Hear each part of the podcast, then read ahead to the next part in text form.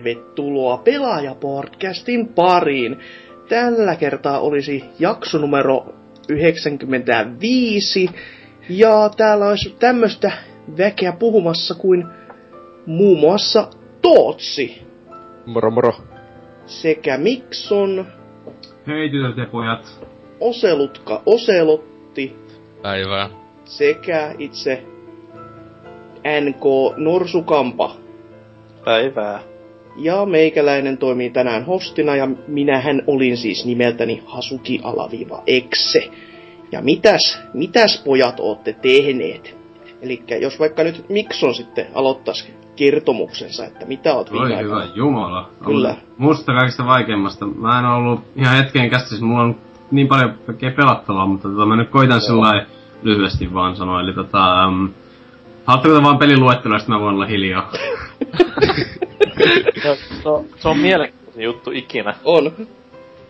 No sillai lyhyesti summed up, niin joulualle tuli nostettua peli tai toinenkin Steam-joulualle, se tietysti ei minkään roska PlayStationin tai Xboxin aleista. Skyrimin Legendary Edition sain itse asiassa joululahjaksi Drifulta, kiitos Kankaanpää 39. Ja siihen tullut semmoinen 100 tuntia uputettua tässä nyt. Oho! 3-4 viikossa. Äikössä. Niin. Valoa ei oo nähty sitten niinku viime kuukauteen tai viime vuoteen. Ei minkäänlaista, en mä sitä muutenkaan näe, niin se on merkitystä. Mutta joo, sen parissa mä oon aikaa viihtynyt. Nyt vihdoin tuli semmoinen pieni burnoutti siihen, et ei oikein oo vaan niinku kiinnosta mitään niinku tehdä siinä. Main questit mä menin läpi, ja Dark Brotherhoodin ja Thieves Guildin Empire en mennyt enkä aiokkaan, koska pelihahmoni Kratoksen näköinen Huttunen ei kuuntele mitään semmosia nössöjohtajia. Side questia kanssa aika paljon tehtyä tuli, mutta ei nyt ei enää jaksa. Talonin rakensin niinku alueelleen, mutta sitten kun ei löytynyt yhtään Iron Ingotia oveen varten, niin sitten mä lopetin vaan. Niin se jäi vähän siihen Huttuneen rakennusmiehen. Sä et ollut ennen tätä pelannut? En mä ollu ostanut silloin, nyt mä sitten sain etukäteisjoululahjaksi jo tän Legendary Edition, niin mä ajattelin, että joo. Mun on pitänyt kyllä, mutta ei sitä vasta tullut. Silloin Viagamesta oli joskus 6 euroa, tai siis normaali Skyrim vaan, mutta en mä sitten päättänyt, en mä jotenkin vaan ostanut silloin, mä ajattelin, että mulla on muutenkin niin paljon backlogissa kaikkea, niin se sitten vaan jäi, mutta nyt se sitten on hommattu ja koettu, ainakin 100 tuntia ehkä. Täytyis vielä se yksi, mikä se on Dragonborn DLC pelata läpi, niin ehkä siitäkin sai siirtoomaan vielä niinku muutaman tunnin, ehkä 10. No. Mutta oli mulla sitten Steamista muitakin pelejä ostettuna, mitä mä en oo hirveesti ehtinyt pelaamaan, Kuoka Melee, Gold Edition. Pari tuntia tullut sitä pelattua, ihan semmonen hauskan tuntuinen niinku peli, missä paljon just tämmösiä popkulttuuri hassumemmi juttuja. Ja sitten muutama tämmönen indie-peli, Risk of Rain ja Rogue Legacy, molemmat tunnettu semmoista vaikeudestaan. Jaa, mihinkään tämä viittaa, niin. Risk of Rain, sekin on semmonen ihan kiintoisa niinku peli, että siinä on se on niinku semmonen 2D castle, mikä se nimi on, Metroidvania shooteri. Joka sitten aina ajan myötä vaikeutuu niinku koko ajan vaan vaikeammaksi, niin se on mun mielestä ihan kiintoisa niinku idea siihen, mut jotenkaan se ei vaan tunnu sillä yhtä koukuttavalta niinku kuin joku toiset indie-pelit niinku Binding of Isaac. Siihen mä oon upottanut järjettömästi aikaa. Ja tää nyt tuntuu vähän sellainen, että ei tätä oikein vaan tähän jaksaa, ja etenkin kun mullakin on semmonen ongelma, että aina level 2 jälkeen mulla koko peli kaatu, että meidän täytyy aina käynnistää tietokone uudelleen, jos mä niinku halusin käyttää sitä, niin. Johtuu mun näin tietysti äänikortista, mutta se on nyt korjattu ongelma, että pitäis vaan koittaa uudestaan, ja Rogue Legacy, mitähän mä tosta nyt sitten saan, no tämmönen RNG Metroidvania-tyyppinen, tai semmonen oikeastaan Castlevania-tyyppinen enemmänkin ehkä. Kans semmonen aika vaikeahko peli, joka vie vähän ehkä aikaa vaan sellainen koppia, ja olikohan mulla, en mä ainakaan keksi mitään muuta, Counter Strike Global Offensive. Semmonen ajankohtainen peli, että semmonen niin ajankohtainen ja sillai hetken mielijohde ja... No 12 tuntia sitäkin tullut pelattua. Onko sun aiemmat CS tuttuja? Source. 1.6 sillä ei todella vähän pelattu, mutta siis se just pitäis olla vaan sitä 1.6 ekkaa siis pelattuna ja Source on niin paljon huonompi kuin ihan eka. Mulla Global Offensive oli vaan niinkö siis hävettävän huono ainakin pitäis täsmältä. Mulla on sitä 12 tuntia pelattuna oikeastaan pelkkää Gun Gamea. No. Siis se just vaan siinä Global Office, mikä olikaan, niin siinä tää innoittuinta vaan se, että siinähän kaikki mapit, mä en tiedä, se on nykyään tainnut tulla uusia mappipäkkejä, mutta aluksihan kaikki oli vaan näitä klassisia mappeja, mutta ne oli vaan niinku huonompia versioita niistä jostain Dustista ja muusta vanhoista, että ankea peli. Mutta se on jotenkin, odotat niinku Gun Game-mappeja on 3 vai 4 ja silti mulla on 12 tuntia pelottamatta, mä en oikeastaan mitään muuta pelannut, mutta kun kavereiden kanssa sitä, niin joo. Siinä on aika hienosti kulunut. Ai niin, no viimeisenä mä voin mainita, että Deus Ex Human Revolution Directors Cut, eli DXHRDC, tommonen akronyymi-hirviö. Tuli kans ostettua nyt, kun halavalla sain. Ja on siihenkin sit taas tutustut takaisin, että peikkailamme silloin 2011 sitä, 12 vai 11. Help. Siis 11han se tuli. 11han joo. Silloin mä sen pelasin ja että voisin siihenkin ehkä senkin vaan ostaa ihan vaan, koska PC tietysti. Joo, ja se siis Steamin alessa 5 taisi olla maksaa. Niin oli joo. Ei huono hinta ollenkaan. Joo. Onko teillä ollut mitään semmosia oikeesti huomattavia eroja siihen alkuperäiseen? Mä oon nyt niinku 4 tuntia sitä vasta kerännyt pelaamaan, kunnes mä Skyrimia aloin nyt sitten niinku sillai enemmän pelaamaan. Joo. Eikä mä oikeastaan huomannut vielä paljon mitään sen imäisen päin. Mä kyllä oikeesti muista yhtään mitään oikeastaan vielä. Ainoa mikä oli erona se, että mä oon siinä yhden kentän alussa vaan löysin eri aseita, mutta sekin johtui siitä DLC-päkistä, mikä siinä tulee mukana. Joo. En mä kyllä muuta muista. Iso erohan siinä on se just tosissaan, että esimerkiksi kaikki pomotaistut pystyy mennä silleen, että niitä ei joko... Voi olla, että niitä ei vielä tappaa edes ketään. Tosissaan, että se nyt tehdään niinkö... Se on enemmän tullut, niinku vielä enemmän siis ekan Deus Exan tyylin, että sitä niinku valinnanvaraa on niinku paljon laajemmin. Että jos tosissaan haluat vaan sniikkaa koko pelin läpi, niin se onnistuu. Et se no, siinä itsekin kiinnostas. Niin. Koska itse vähän siinä ekas pelissä, niin kun itse pelasin sniikkailemalla ja oli semmonen tietokoneen jätkä. Sitten aijaa mun pakko tappaa nää pomoa. Ja etenkin se eka pomotaistelu niin huikee, kun tyypillä se joku kanskilli niinku mam paski ikinä. Niin sitten silleen, että okei, jaa, mä sain ihan täysin selkeä, kiitoksia. Joo, siis siinähän oli just sellainen juttu, että se oli täysin ulkopuoliset tekijät tekemässä niitä pomotappeluja alun perinkin, niin sen takia ne erosi sitä normaalin perin rungosta niin kauheesti ja niistä pomotappeluista ne eniten paskaa saikin niskaansa, että joo. Ihan hyvä, ja että uusivat sitten sitä peliä niiltä alueilta. Itekin muistan sen toisen niistä pomotappeluista, koska se bugas mulla ihan totaalisesti ja tää mikä liää ämmä sitten päätti juosta päin seinää ja sit mä menin siihen viereen ja täytin sen hauleilla ja kyllä se siis tippui pikkuhiljaa. Ei se saanut meikäläisen mitään aikaa, kun se nyki sitä seinää vasten ja niin helvetisti. Noniin. Oli ihan sellainen pikkasen rikko pelituntumaa ja immersiota, että... Mutta job well done. Kyllä. 2011 vuoden peli niinkö pelaajan mukaan. Niin.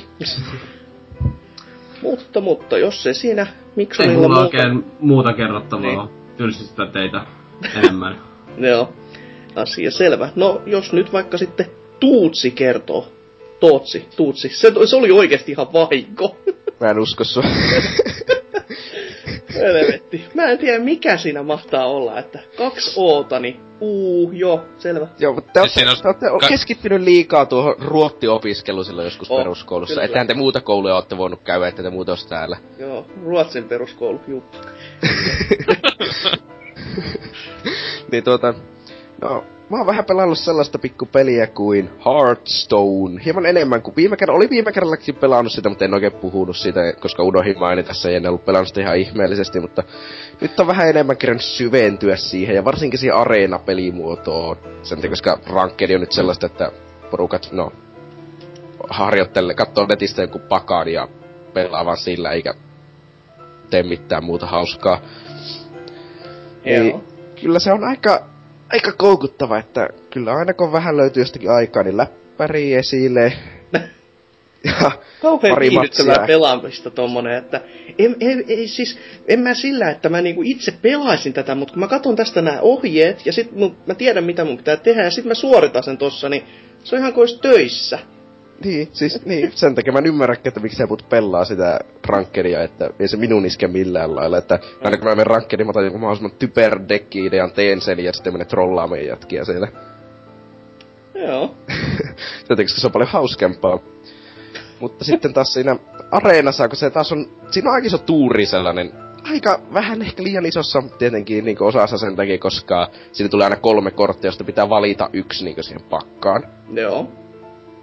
Ja sitten lopulta keetään se 30 kortin pakka ja sitten pelataan sillä muita areenaa pakkoja vastaan.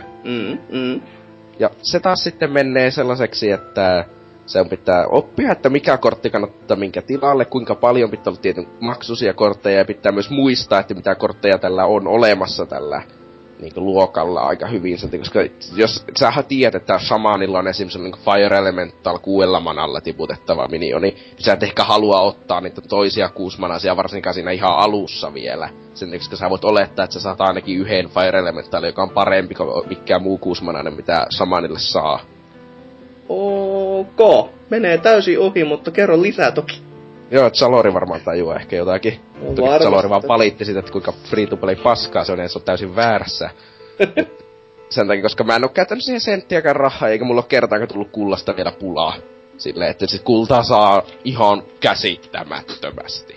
Siis okay. Sitä ei niin tuu mitään... ei tuu mitään... Joo, ne lähettää postitse. Ne lähettää postitse sellaisia isoja kultaharkkoja. No niin, sitäkin alkaa pelaamaan Hearthstonea saman tien. Sit sä tunnet niitä tietokoneista alas, niin sä et voi pelata sitä, kun se on tietokoneella.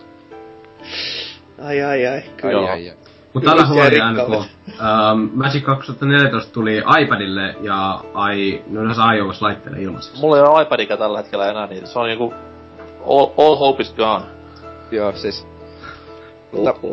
Siis kun se Hearthstone palkitsee siitä, jos sä pärjäät areenassa ihan hyvin, no jos oot areenassa keskinkertainen pelaaja, niin sä saat siitä aina käytännössä omat, niin kuin, ainakin suurosan siitä omasta rahasta, mitä sä maksat, että niin sitä kultaa, että sä pääset sinne. Ja ainakin suurosan saattaa takas plussi, että jos on niitä daily-challengeja ja muita sellaisia, niin sitten sä ajan kanssa saat, niin se ei tuu oikein sellaista halua, että jos et pelaa nyt 3 areenaa per päivä ja oo kamala siinä, niin ei siis tuu mitään tappaa. Häh? Siis Arena 5 peli vai? Oi jumalauta, nyt turpakin jotakin teidän japsipaskaa. Arena 4 oli kyllä vähän parempi. Se oli parempi, kun ne kentissä oli niitä esteitä tolleen, se oli paljon parempi. Kyllä. Joo, nyt mä putosin. Joo. Mä jatkan sitten tätä... Voi vittu teidän kanssa. Kerro ihan oikeesti, siis meikäläisellä ei oo mitään kärryy koko pelistä, niin... Kyllä sinällään ihan mielenkiintoista kuunnella. No, sit se menee siis jos pelaa tosi monta areenaa päivässä ja oot kamala siinä, niin sitten tulee sellaista niinkö, että alkaa tulla sellainen pikkuhalu, että saattaa maksaa siitä. Mutta jos oot keskinkertainen pelaaja, eli saat vaikka noin 6 voittoa ja 3 häviötä per areena keskimäärin. Eli tuplasti enemmän voittoja kuin häviötä, eli joka ei kyllä itse asiassa tarkoita keskinkertaista, mutta jos sä saat alle sen keskimääräisesti, niin sä oot kyllä aika kamala. Okei. Tosiaan ei ole mitään logiikkaa, mutta ihan sama. Niin, sitten se taas, niin sä saat sitä rahaa sen verran, että ei siinä tule mitään sellaista oikeaa tarvetta missään tapauksessa. Siis ei oo kertaakaan tullut sellaista, että edes huvittaisi laittaa sen rahaa ollenkaan. Et se on aika hyvin tehty, niinkö, no hyvin tehty free-to-play-pelistä, että varsinkin tietenkin, ei se varmaan niiden mielestä ole hyvä, että suurin, että varsinkaan areenapelaajille ei tule mitään halua maksaa siitä. Mutta... Sitten kun mennään sinne Constructed-puolelle ja mennään sitten vaikka rank 10 ylöspäin, niin kyllä siinä aika paljon niitä legendareja alkaa vaatia, että pystyy niinku tekemään sellaisia tarpeeksi vähän niinku monimuotoisia pakkoja. Sen takia, koska sä voit tehdä niillä vakiokorteilla ja yleisillä korteilla yleensä vaan sellaisia tosi normaaleja dekkejä, et voi niinku erikoistua mihinkään. Se kyllä toimii hyvin kaikkea vastaan, mutta se ei toimi superhyvin mitään vastaan, joka sitten johtaa siihen, että... Jossakin vaiheessa tulee sellaisia, että kaikki pelaa jotakin tietynlaista dekkiä, ja vakiokorteilla ei vaan pärjää sille, mutta jos sä tekisit niinku sen vastadekin, johon saattaisi vaatia muutaman tosi harvinaisen kortin, ja sitten sä pääsesit suoraan eteenpäin sinne rankerissa. Niin se voi johtaa siihen, että minkä sitä pidetään vähän free-to-playna. Okei. Okay. Mutta, niin, se on. Kun se areena tosiaan on ohi 3 häviön jälkeen, joka, no, niin se aiheuttaa sit jännitysmomenttia ja tekee myös sen, että tekee mieli sitä pelata. Ainakin, että no kyllä mä nyt tämän yhden areenan tästä voi loppuun saakka ja sitten se oikeesti menettää jotakin. Se ei oo mitään, että no mulla laski rankki yhdellä. Siis jolla ei oikeesti mitään merkitystä, koska jos sä häviät areenan tosi huonosti, sä et välttämättä voi pelata toista areenaa johonkin 2 päivään, jos sä et oo säästänyt kultaa. Koska siinä voi kestää vähän aikaa, kun sä saat rahat. No. Deilit sallinkisesti, jos sä et oo säästänyt yhtään kultaa. Niin kuin mulla on jäänyt jotakin yli 1,000 kultaa jo varalle, kun areena maksaa 150 kultaa. Että mä oon voinut ostaa vähän pakkojakin, vaikka en oikeastaan konstruktoria pellaakaan, niin... No, ihan hyvä maku tähän saakka. Saa nähdä, että mihin suuntaan on lähtemässä viemään sitä, että... Vasta tuli taas aikaan rankka balance-patchi, että nyt vaikuttaa sitten, että Hunterius on tosi hyvä luokka. Kun siinä on 9 luokkaa, niin no. Hunterius näyttää nyt taas parhaalta, kun ei... Ja Warrior taas huonommalta, kun se oli ennen paras. Koska ne nerfas sitä. Niin, että saa nähdä, että mihin se on menossa, että ei siinä tällä hetkellä ole oikeastaan mitään, mutta että areenassa, niin se on kyllä hassu, että Hunter on ehkä konstruktiivisessa paras ja areenassa oli omasti huonoin luokka. Siinä on sellainen jännä kombo. No. Se ei koskaan Hunteri vaatii sitä, että on ne kortit niin komboituu toisensa kanssa ja niillä on... Mä en tiedä, mikä se sana on, että ne toimii hyvin toisensa kanssa yhteen ja areenassa sä et voi varmistaa, että sä saat niitä kortteja. Mm, sitten voi tulla vaan sellainen, että sulla on ihan turha niin pakka, että se on vaan täynnä hyviä minioneita, mutta... Niillä ei oo mitään järkeä, koska ne ei toimi toistensa kanssa yhtään. Mm, joo. Mut sit oon mä muutakin pelannu. Joo. Nimittäin sellaista pikkupeliä kuin Assassin's Creed 4. No, miltäs maistui? No kyllä se on... No mä en oo edellisiä Assassin's Creedia pelannu ollenkaan, niin mä en nyt... Mitenkään hajoa, miten se eroaa niihin toisiin, mutta... Vaikea on hyvä aloittaa niinkö, mitä se nyt on kuudes pääpeli. Joo. Mm. No, siis ei sille voi mitään, että mä oon nyt tällainen urpo. Kyllä mulla on niitä jossakin laatikoissa tai digitaalisena tai jossakin, mutta en mä ole niitä pelannut. Se on ihan hyvä, että... Varmaan selkeätä animus, kaikki nämä ihan niinku silleen hallussa ja... No, joo, tietenkin on. Joo. Niin, mutta... Se vaan heti ekana, kun sitä peli alkaa pelaa niinku silleen, en mä jota edellisiä pelannut, niin ensimmäinen asia, mikä tulee... vastaan on se, että kuinka se kontrolli ja mekanismi on pohjiltaan rikki. Joo, kuis siis näin. Se on aivan liian yksinkertainen, että se mahdollistaisi tarkkaa liikkumista. Siis että se R2 pohjaan tai RT-vissiin boksilla, kun mä pelastin Pleikka 4:lla. No. Niin sä juokset, kiipeät, tönit, teet käytännössä kaiken. Ja mä en vaan ymmärrä, miksi ne ei oo voinut laittaa X:ään sitä, että sä vaikka kiipeäisit, niin vaan voisin valita, että hyppäänkö mä yhtäkkiä ton laatikon päälle, vai juoksenko mä siitä laatikon vierestä, ja pysähdyn siihen laatikon päälle sekunniksi sen, koska se ei osaa vaan ponnistaa sitä laatikon päältä seuraavaan paikkaan. Vaan se hyppää siihen päälle, töhkähtää paikalle ja jatkaa sitten matkaa.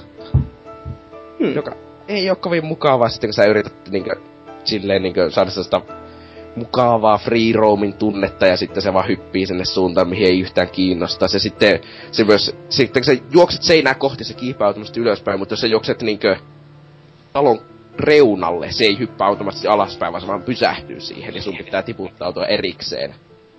Mut siis sehän oli ykkös AC:ssä, silloin kun se oli varhaisessa vaiheessa vielä, niin siihen suunniteltiin just tämmösiä erilaisia toimintanäppäimiä.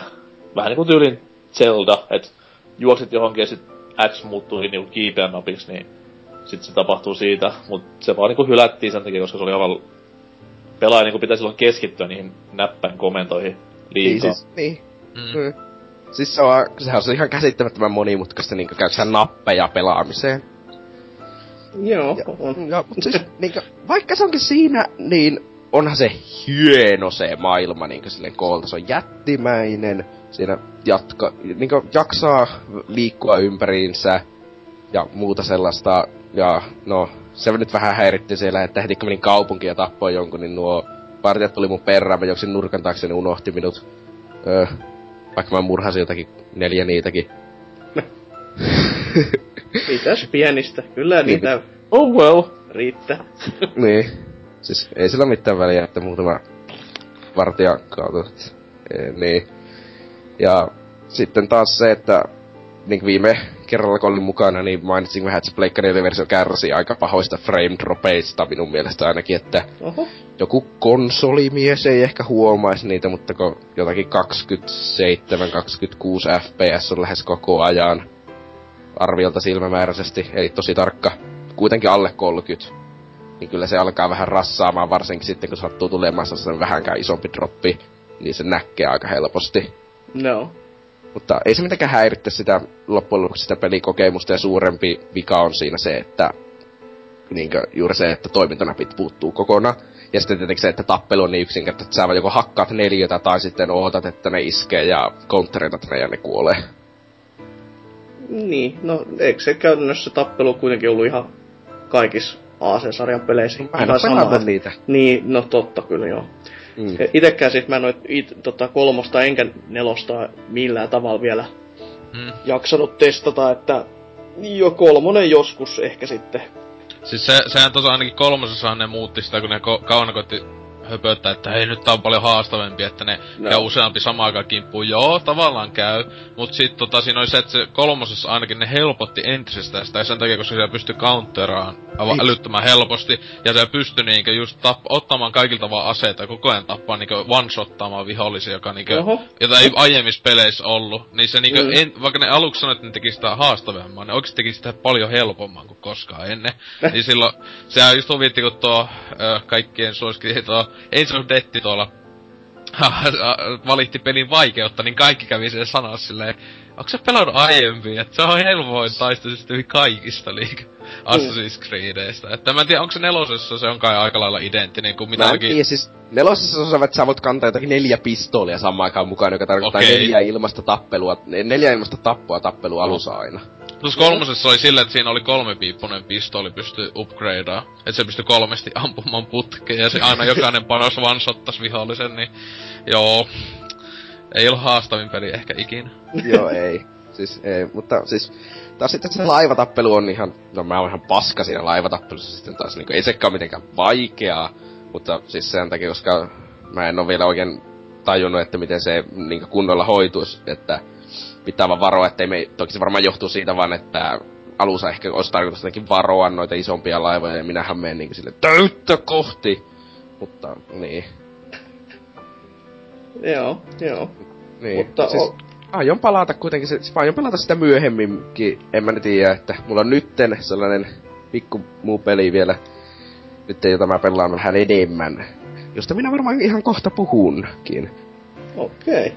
Mutta jos ei... Aion palata. Ihan keskinkertaista parempi suoritus ainakin tähän saakka. Voihan se olla, että se juoni jotenkin on hyvä tai jotenkin sellaista, en usko, mutta on mahdollista. Ei se nelosessa just oo, että se on sehän on just siis se laivataistelun kaikki kaikessa siinä, että kolmosenkin niinku kaikista parhaimmat tehtävät oli just ne laivat tehtävät, että en sinänsä ihmettele, että kokonaisen pelin keskittivät siihen laivahommaan. Mutta onko mitään muuta vai siirrytäänkö? No, oon mä vielä pelannut sitten. Mä puhuin XCOMista silloin, kun oli viime kerralla jo aika paljon, mutta nyt mä oon aika paljon pidemmällä siinä. Okay. Ja mä olen sellaisia asioita siinä kohdannut, kuin suuren osan eri alien roduista ja lukemattoman määrän myös bukeja, joka johtaa siihen, että alienit menee nurkan taakse ja sit se tulee samalla vuorolla sieltä toiselta puolelta 50 metrin päästä se sama alieni ja ampuu minun jätkän. Se oli ihan hulvatonta, varsinkin sillä hetkellä, kun se jätkä sattuu olemaan joku sellainen, joka oli jossakin 50 tehtävässä perkeleen mukana. Se oli ihan mahtava. Mieltä lämmittävä ja ylentävä. Niin, siis tuli voittajafiilis. Joo, varmasti. Niin, mutta se oli vaan kertotava, se ei välttämättä mikään älyttömän yleinen, mutta... Mä oon päässyt niillä mekhoilla ja niillä gene-modeilla hieman pelleilemään siinä. Joka taas on... Se niinku ehkä se suurin uusi uudistus siihen. Ja mun täytyy sanoa, että ne mekhat, mä en huomannut ainakaan, että miten ne olisi yhtään niinkö tasapainotettuja välttämättä, että ne tuntuu jotenkin, että ne on vähän ylitehokkaita verrattuna niihin. Niinkö normisotilaisiin, että sä haluat käytännössä, haluat ehkä vettää niinku 2 mekhalla ja 4 normisotilailla, jotka vaan niinku tukee niitä mekhoja koko ajan. Se niinkö silleen, 2 mekhaa, 1 assault, joka juoksee näkymättömänä ympäriinsä, 1 sniperi ja 2 medikkiä. se varmaan niinkö voittaisi minkä tahansa. No se on ihan hyvä palassa sitten, mutta... Niin, mutta siis... Mutta en mä tiedä, mutta se varmaan saattaa muuttaa sitten, kun alkaa tulla sellaisia niinkö sektopodeja, jotka on niinkö siinä vissiin buffattu vielä, niinkö, että niillä on tuplattu HP enemmän Unknownista, joka sitten tekee sitä loppupelistä varmaan aika huomattavasti vaikeamman, kun se oli Unknownissa. No. Siis sektopodit oli kuitenkin niinkö Unknownin vaikein kohta. Niin ne on todennäköisesti siinä sitten vielä paljon vaikeampia, että joka saattaa olemaan vähän niinku tasapainotus niille mekoille. Ja lisäksi myös, että mekoille ei voi antaa mitään suojausta esim. Mind controllia vastaan. Niinkö silleen, että ne alienit ei voi varastaa sun mekan suoraan verrattuna normisotilaalle. Sulla on monta eri keinoa, millä sä voit suojata ne mind controllilta. No joo. Niin, että se voi saattaa sitten tehdä mekoista vähän huonompia loppupelissä, mutta ainakin tuossa alkupelissä ne on niin ylitehokkaita, että niitä kannattaa käytännössä koko ajan olla kaksi. Mut sitten mä oon myös sellaista peliä pleikkana osalla kerran pelata kuin Injustice Gods Among Us. Sellaista... Pikkutappelupeli. Niin, ihan pikkutappelupeli. Ihan mukava, olen paska siinä. Häviän koko ajan veljelläni. No vain niin, kuis näin, mikä on se sun juttu, että miksi et kykene? Mä en siis ole kykenevä pelaamaan tappelupelejä tehokkaasti mitenkään. Siis mä en pysty muistamaan jotakin komposarjoja tai jotakin muuta sellaista, joka... Se, mä hakkaan nappeja. Mut siis kyllä se on ihan... Mä jotakin 50 matsia on sitä pelannut, niin on se aika... Se mukavaa, mutta se myös mua häirittää, että kun mä oon pelannut käytännössä ainoastaan Mortal Kombatia Pleikka 3:lla ennen. Joo. Ja sitten tuo Mortal Kombatissa oli blokkinappi. Injusticessa ei ole blokkinappi. Onko siinä vaan neutral cardi? Elikkä sä et käytännössä paina mitään, niin se... Eikö siinä on, että jos kävelet... Jos painat taaksepäin, se iskee, niin se niinkö pärryttää se. Okei. Joo. Mutta... Niin... Jaha. Se on hassua, että ne skippas sen blokkinapin pois, koska... Mä odotin ihan täysin, että se on ollut niinku pelkästään tuo... Niinku Mortal Kombat 9... Tai... Tämä Mortal Kombat vastaan DC-universeen uusilla skineillä, mutta... Kyllä se ei yllättävän paljon se uutta. Mun mielestä se toimii paljon paremmin kuin esimerkiksi Mortal Kombat. Tämä. Joo, siis mä oon sitä mieltä, että kyllä se on tosi hyvä tappelupeli. En mä tiedä, onko se parempi kuin Mortal Kombat. Mut se on tosi hyvä siis, varsinkin niinkö silleen, että en oo huomannut, että mikään hahmo olisi välttämättä silleen, että mitä kannattaisi niinku tällaisen noobitasolla pelata koko ajan, koska se on vaan niin helppo. Niin siis se, että niinku se on se peli yksi semmonen ongelma, kun sinne ei oo semmosia tietynlaisia näin niinku siis tappelupelitermein tiereitä ollenkaan. Ne kaikki hahmot on vähän niinku samanlaisia, et toiset ampuu enemmän, toiset myllyttää enemmän, mut siinä on tosi paljon niinku vähän, tosi vähän variaatio niissä hahmoissa. Joo, siis minua se ei häiritte, siis mä ymmärrän, että jotakin, joka on pelannut paljon tappelupelejä, se saattaa häiritä ihan käsittämättömästi. Mut siis niinku kaikki on joku hahmot on kyllä sen verran niinku vaikeampia, tai ehkä ne on, tai niinku silleen, että ne on vähän vaikka hitaampia, silleen, että niillä ei oo varaa niinku alkaa ottaa dunkkuu heti sille jotakin kombolla, koska se vaan johtaa siihen, että häviää suoraan. No. Koska ne on vähän niin hittaita. Mutta, no, niin, se ei mitenkään... Se, jos on pelannut vaikka tosi paljon jotakin tappelupelejä ennenkin, niin on varmasti mukaan, niinku, sille heti oikein mukava olo sen parissa. Se Pleikka 4-versio toimii tosi hyvin, se on tosi sulaava, ei ehkä kovin nätti niinku Next Gen-peliksi, mutta no. Se on kivan portti. Ja no, siis nettikoodia en oo testannut, koska mä en pelaa tappelupelejä netissä, koska mä en halua ottaa jotakin japsilta turpaa. Se on jo tappelupeleissä yleensä se, että sinne ei välttämättä kannata... mennä edes yrittämään, jos ei oo niinku vähänkään varma omista skilleistä. Niin sitten sinne tulee joku ihme, Taiwanin ihmemies ja vettää 50 iskun komboon ja kuolet vaan suoraan. Aika pitkälti näin. Niin, siis suurin piirtein sitä se on. Ja no, siis ne, mitä nyt mua se häirittää se, että siinä ei oo lennä veri läheskään tarpeeksi, että se on hauska. Siis, koska sehän oli Mortal Kombatin puolisisältöä. No sehän on käytännössä, menee siihen DC-lisenssiin, että tuskin ne on välttämättä halunnut, että niin. Omat hahmot on siellä ja... Mut siis olisi se hauskaa katsoa, kun Batman repii jonkun teräsmiehen kahtia ja... Kaikki ne taistelut olisi kauhean tylsiä, kun teräsmies lyö jonkun kuuhun, niin ne kuolee sinne. Silleen, jaha, game over. Niin, siis siinähän oli sellainen superi jollakin, en muista kenellä, siinä Zodilla, että se lyö niinkö sen toisen kuuhun. Joo. Sellainen superisko, se iskee jotakin 20% sen HP:stä. Suurin piirtein saman verran kuin 3 normaalia lyöntiä. Joo, kuulostaa ihan normipäivää, tommonen kuureissu ja takas nyt. Siis, no, en mä tiedä siis. Mukavaa pelata, ja olen nauttinut siitäkin. Olen paska siinä, en pysty mitenkään sanomaan, että onko siinä jotakin pahempaa vikaa juuri sen takia todennäköisesti. Ja, no, tässä ehkä kampanja aloittaa, ehkä joskus oppiskin pelaan tappelupelejä. Se olisi niinku mukava elämän tavoite. Oppia pelaamaan jotakin. Oppia pelaamaan elämän niin, sen takia mä oon tässä kästissä mukana, että... No niin, seuraava. Asia, selvä. No, Oselot, mitä mies? Joo, no, ymmärkästi taisi mainita siitä, että oli hieman Bioshock Infinite taas pelaa, kun sen Steam-alaiset hommailin, niin Infinite tuli tosissaan uudestaan veittyy läpi, että viimeksi oli silloin julkaisuaikoihin pelannut, että kyllä jakso hyvin uudestaankin pelailla, vaikka aluksi vähän epäilytti tosissaan, kun no, aina tommoisten tosi juonivetoisten pelien kohdalla, että etenkin jos siinä on joku twisti lopussa, niin se yleensä on vähän semmoinen sama juttu kuin elokuvien kanssa, että toka katselu kautta pelailu on aina paljon huonompi, mutta ei tossa sinänsä ollut, että ei sitä ehkä ihan yhtimielissä ollut, mutta kyllä se niinkö just tosissaan oli sille, että on niinkö, no, yksi voin kovimpia pelejä ihan helposti, tai no jopa sukupolven aika korkealle itellä menee siis silleen, niin kai mä tiedän top 10 ainakin, että siellä... Vaikka kyllä eka Bioshockki on kovempi, kuten siinä kästissä tuli silloin pelin julkaisuaikoihin hölistyä, mutta niin siis sit tuli se Burial at Sea, se DLC, josta Tootsi oli viimeksi juttelemassa, niin sen vetäisin läpi, ja siis se oli kyllä mun mielestä aivan mainio, että mä näysin, että netissä sitä aika vaihtelevaa mielipidettä saanut, että siis monet, siis mikähän se on 75 oli joku metakritiikkikin, että se ei tosissaan ole niin... Et se tosissaan ei oo nyt ihan niin kehottu kuin se ite pääpeli, ja kyllä se tavallaan älyä, että onhan se mikä 15 euroa taitaa olla se tavallinen yksittäinen ostohinta, joka on aika hitosti niinku 2 tunnin. Mulla meni niinku 3 tuntia, ehkä siinä on 2-3 tuntia. Millä sä vaikeasti sä pelasit se Burjalet siihen?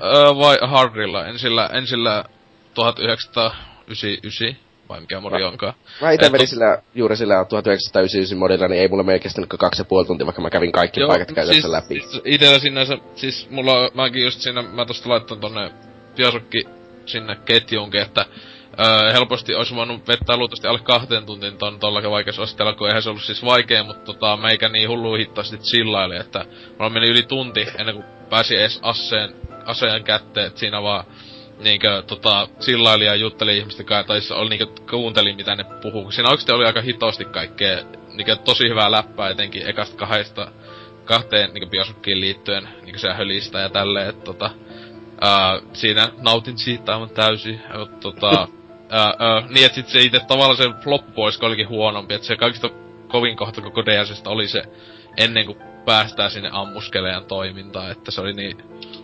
Jotenkin silleen, mä tiedän, vähän pöljältä ehkä kuulostaa, kun FPS-peli kyseessä. Niin.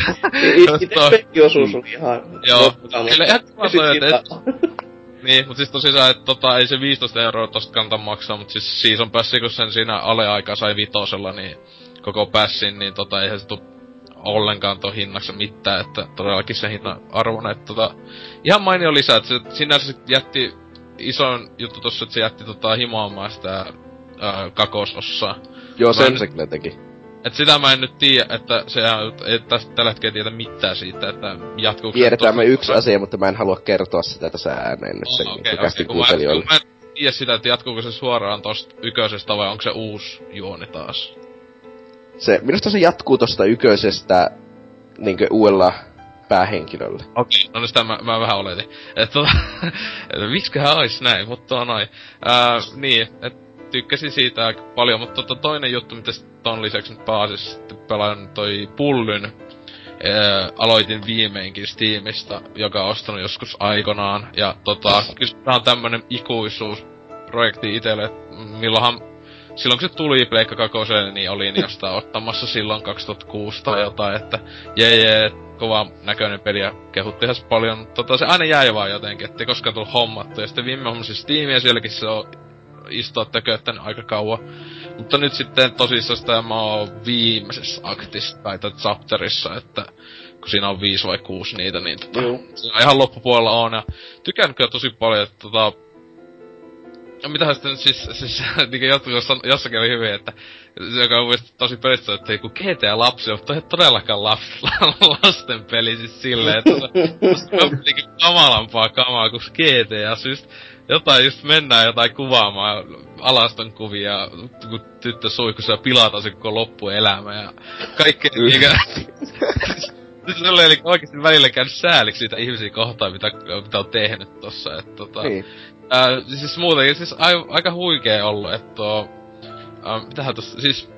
Se on ollut vähän pettymys, siinä on tosiaan niitä minigamesia paljon, ja ne on just näitä quick time eventteihin paljon painottaa, aika paskaa. Mm-hmm. Vaikka itekin ohjelmalla pelaan, niin monet niistä QuickTimeista, etenkin se, jossa ollaan siellä jossain pyörätallilla, on niinku ihan paska. Siis se, ei se, että se olisi vaikee, mutta mä en tiedä mikä siinä on, että se ei meinaa millään meikän napinpainalluksia tunnistaa. Et tulee X tai jotain, niin ei, mitä?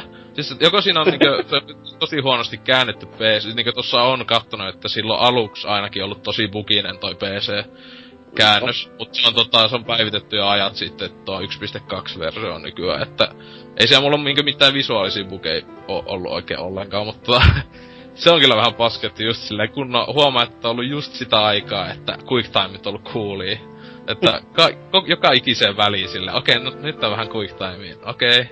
Että ja sitten tietenkin kiva, että siis nyt kun GTA 5 tänään pelattu, niin on ihan San Andreasin pelimekaniikat isolta osalta, että kaikin puolin ihan hahmon liikkumisesta ja muusta lähtien, että vähän semmonen old schoolimpi ote ylipäätään.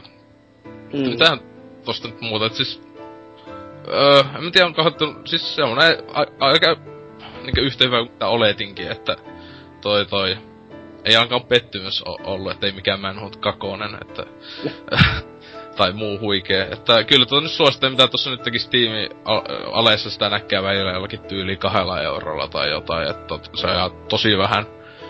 Niinkö, mitähän tossa nyt menee, ainakin 15-16 tuntia luultavasti saa upotettua, kun tossa on nyt sivutehtäviä käsittämättömän paljon. Mutta ne on just sellaiset, ei hakkaa toi tyyppi tai jotain sitä luokkaa. Siinä oikeesti on niinkö, niin semmosia turhia, että ne aluksi teki niitä joku sen ihan mielessä. Sitten jaanaa kaikki on tämmösiä samanlaisia, että käy nakkaamassa kananmunia tuohon seinään. Ok. Mut tietenkin kaikista hienoa juttuhan se tossa on se, että tossa kyllä se just niinkö homokästissäkin. Silloin puhut se, että pääsee... tuli. Kyllä sillä kestikin. Niin, nyt pääsee biseksuaaliset suhteet pitämään, niin hajotti tossa kun just eilen tai jotain, niin eka joku limoon joku eukonkaan ja sitten sitten mä alan se tiisin vieressä olevaa jätkää limoamaan, se eukko tulee potkaiseen munille, että... Fantastikkaa. ei oo missään muussa, ei oo tullut käydä tolleen, et siis aika hienoa, jos jotain jää mieleen, niin ainakin tuo.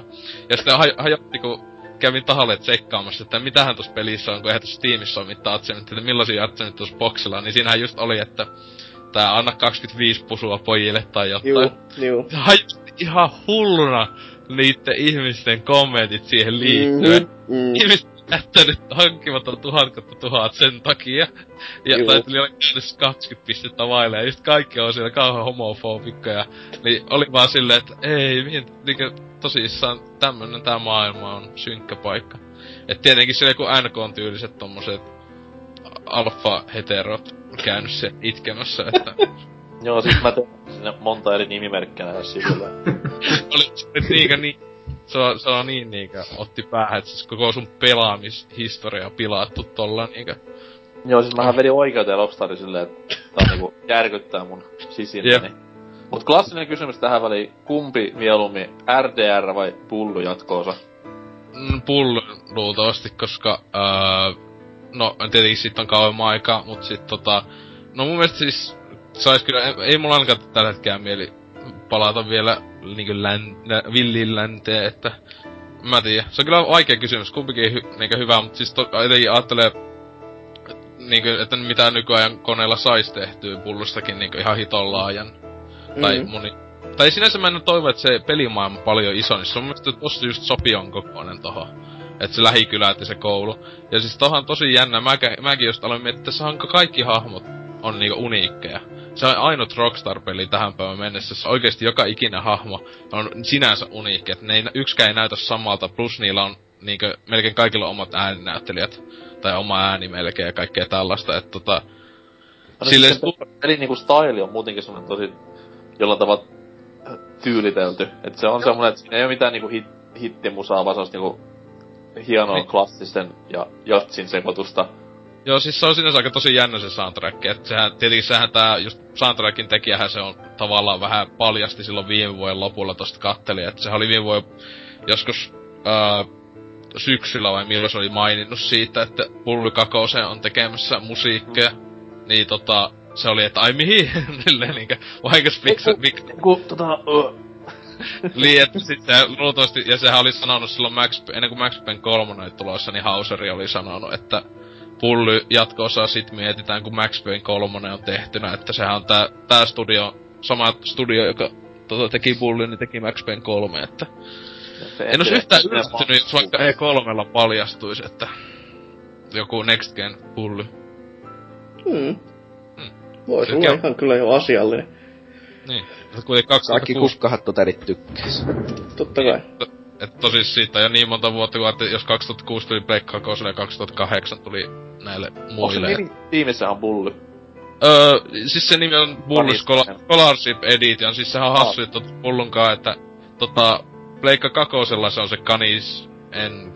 Canim Edit vai mikä liian? Niin se on PAL-alueella Pleikka Kakosella se, mut sitten PAL-alueellekin tää Scholarship Edition on Bully nimellä. Niin ja siis oli, että sit on Boxilla ja Wiilläkin. Ihan puuskaasipeditiona. Kyllä, kyllä. Joo. Sehän oli niin kamala nimi siis silloin, kun kukkahätyttäjät justiinsa teki kohonku, että tehdään no, tämmönen siis peli. Siis ihan, jos sanon suoraan, niin kyllä mäkin silloin, kun se peli oli ennakossa, niin olin sillä vaan, että voi vittu, että tässä ei ole mitään järkeä, jos se tulee tämmönen koulukiusaamispeli. Ja nehän periaatteessa tää juonta vähän silleen, että se niinku päähahmo se, onko se nimi Jimmy vai mikä se oli? Joo, Jimmy. Niin, et sillä... Et sen storyhan on vähän niinku silleen, että se niinku on se uhri loppupeleissä siinä ja se kärsii tosi paljon siinä pelissä. Et sen takia sen teot niinku on oikeutettuja. Mutta alun se oli pläninen vaan heittää ihan täysin tommonen rasavilli kakara ja sillä voi tärkein jäynää. Siis tossa just huvittaa, et siis sehän oma penikkahan, se hahmohan tietenkin sillä on tosi paskat lähtökohdat siinä, huonot vanhemmat ja muuta, mutta tota, sehän just, se ei ite haluais niinku ongelmia tai mitään.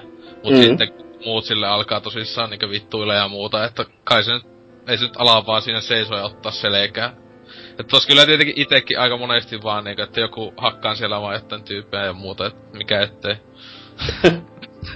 Saikko kostaa lapsuuden traumat? Joo, kyllä. Etenkin ne pikkulapsia tungen, niin onnekin justiinsa roskiksi ja täysiä ammuun. Oi, voi. Mutta mitään, onks mitään muuta vai? No eipäs kummempiin muita ole ehtinyt tähän väliin, että... No kyllähän siinä sitä olikin jo kuitenkin, että... On se Bully sen verran hieno peli, että siitäkin on hyvä vähän muistuttaa ihmisiä välillä. Mutta, NK, mitä sinä oot tehnyt? Eipä tässä kummempia. Hai! Kiitos. Tosi vähän mä lähtenyt pelaamaan, kun... Muita juttuja tässä vireillä, mut siis... NES Remixiä Wii Ulle. Tossa latasin sen omalle konsolilleni myös, ja sitä on nyt tässä hakkaillut aika kiivaastikin. Varsin pätevä tommonen mini-pelikokoelma. Että tämmöseen nostalgikko mieleen iskee tosi hyvin. Joo. Itekin vähän harkinnut sen ostamista tuossa, mutta ei löytynyt ihan niin paljon käyttövaraa tällä hetkellä, että olisi viittynyt vielä sitä 10 euroa nakata, mutta... Joo, siis se on sinänsä hassu, että niinku, se on tommonen vanhoista pelistä tehty kokoelma. Joo. Siinä on paljon semmosia niinku NS-haasteita, mitä aikanaan itse joskus nuorempana teki päässä niinku niiden peleille. Okei. Okay. Niinku, Sillä vaan, että where's my money? Että tää mun idea alun perin, mut siis tosi jees sillä, se on... Mä luulin ja itse, että se on ollut paljon tommonen suppeempi, mutta se on yllättävän laaja peli loppupelissä. Siinä on tosi paljon niitä klassikkopelejä, joista ne ammentaa ja tämmösiä. Parhaimpiahan siinä on just nämä remix-tehtävät just. Et siinä on niinku peli, mut siihen tulee tommonen uusi twisti siihen peliin, että sit sitä onkin vähän vaikeampi se haaste pelata, niin... Ne on niitä hauskimpia juttuja. Mä toivon tosiaan, että siihen tulisi jatko-osa, koska taas semmonen niinku komia rahalehmä varmaan Nintendolle. Kuitenkin Nessin kirjasto on semmoinen laaja, että tossa nyt on kaikki tommoset niinku ensimmäisen aallon NES-pelit. Niin sitten seuraava remiksi Super Mario 2 ja näitä kaikkia muita, niin... Niin ei luulisi, että olisi aika helppo loppupeleissä tehdäkin, että... Nyt kun on niinku jo pohjaidea, mistä ammentaa, niin sen kun lähtee vaan heittämään ideoita tiskiin, niin... Ei siinä kauaa pitäisi nokkatuhista loppupeleissä. Tuskin sä Nintendo on muutakaan mitään kauheat kiirettä on, että... Ainakaan kun Nintendo Networkin sisältöä kattonut, niin... Tai sitä tuotantot niinku... Tahtia, niin... Oli sitä niinku firman omaa sisältöä sinne, että se on vähän... Niin. Kai sit tulee joskus 10 vuoden päästä Gamecube-remiksille ja kaikki on... Ooo! Ois kyllä aika... Tehtävänä sitten, että vedä Sunshine läpi. Ooo! Huikea remix! On. Kyllä. Ja sit toi... No, en mä nyt niinku paljon mitään muuta oo tässä ehtinyt mainitsemisarvosta pelailemaan. Peleihin liittyvä asia sit taas vähän se semmonen, että... Tossa on tehnyt comebackin arviolta 15 vuoden jälkeen, niin sarjakuvien ihmeellisen maailmaan. No. Ja tästä on fiilistellyt ihan muissa lähteissä ja kauemman aikaa, mutta siis Megaman sarjiksi ja olen latailut puhelimeeni. Ja on kyllä niinku huikea settäyt tähän asti, että en tiedä miksi mä oon skippailu sarjakuvia näin kauan, mutta jos meno on tämmöstä muissakin vanhoissa suosikeissa, niin pakko palata takaisin näitten pariin. Tosi siistiä ollut tähän mennessä. Ja tottakai Megaman nyt on itselleen niinku niin rakas aihe, että siitä nyt nauttia, vaikka se olisi... vaikka se olisi niinku... animea jopa, hyhy. Yäks. No, on tosi niinku positiivinen ollut, et ei mikään tommonen maailman ehkä syvällisin sarjakuva tai mikään tommonen muutenkaan. Tämmösen Megaman fanatikkoon iskee kuin märkä sukka. Asia kunnossa, joo, siis joo, se kyllä... Mitä nyt, en nyt ole ottanut mitään ihan kokonaista osaa lukea, mutta noin pari nyt näitä Megamanin ja Sonicin remixiseikkailuja on tossa kattelu. Mulla on pari lehteä ihan ostanut. Siis mulla on ollut se mielessä harkita, että nekin pitäisi tähän latailla, mutta onko ne niinku hyviä? No se, mitä niinku 2 tommosta ihan irtonumeroa on lukenut, niin kyllä ne ihan niinku toimivaa kamaa tuntuis olevan, että se pitäis varmaan, siis siinä on vaan se just huono puoli, että kun se on semmonen jatkumosarja, että ne pitää sit lukea täysin alusta loppuun, että sinne kun väliin hyppää, niin ihan on hukassa, että ei sit niinku ihan se koko tarina sitten aukea, mutta niiden pienien pätkien perusteella, niin kyllä tekisi mieli niinku ostaa se koko roska sitten.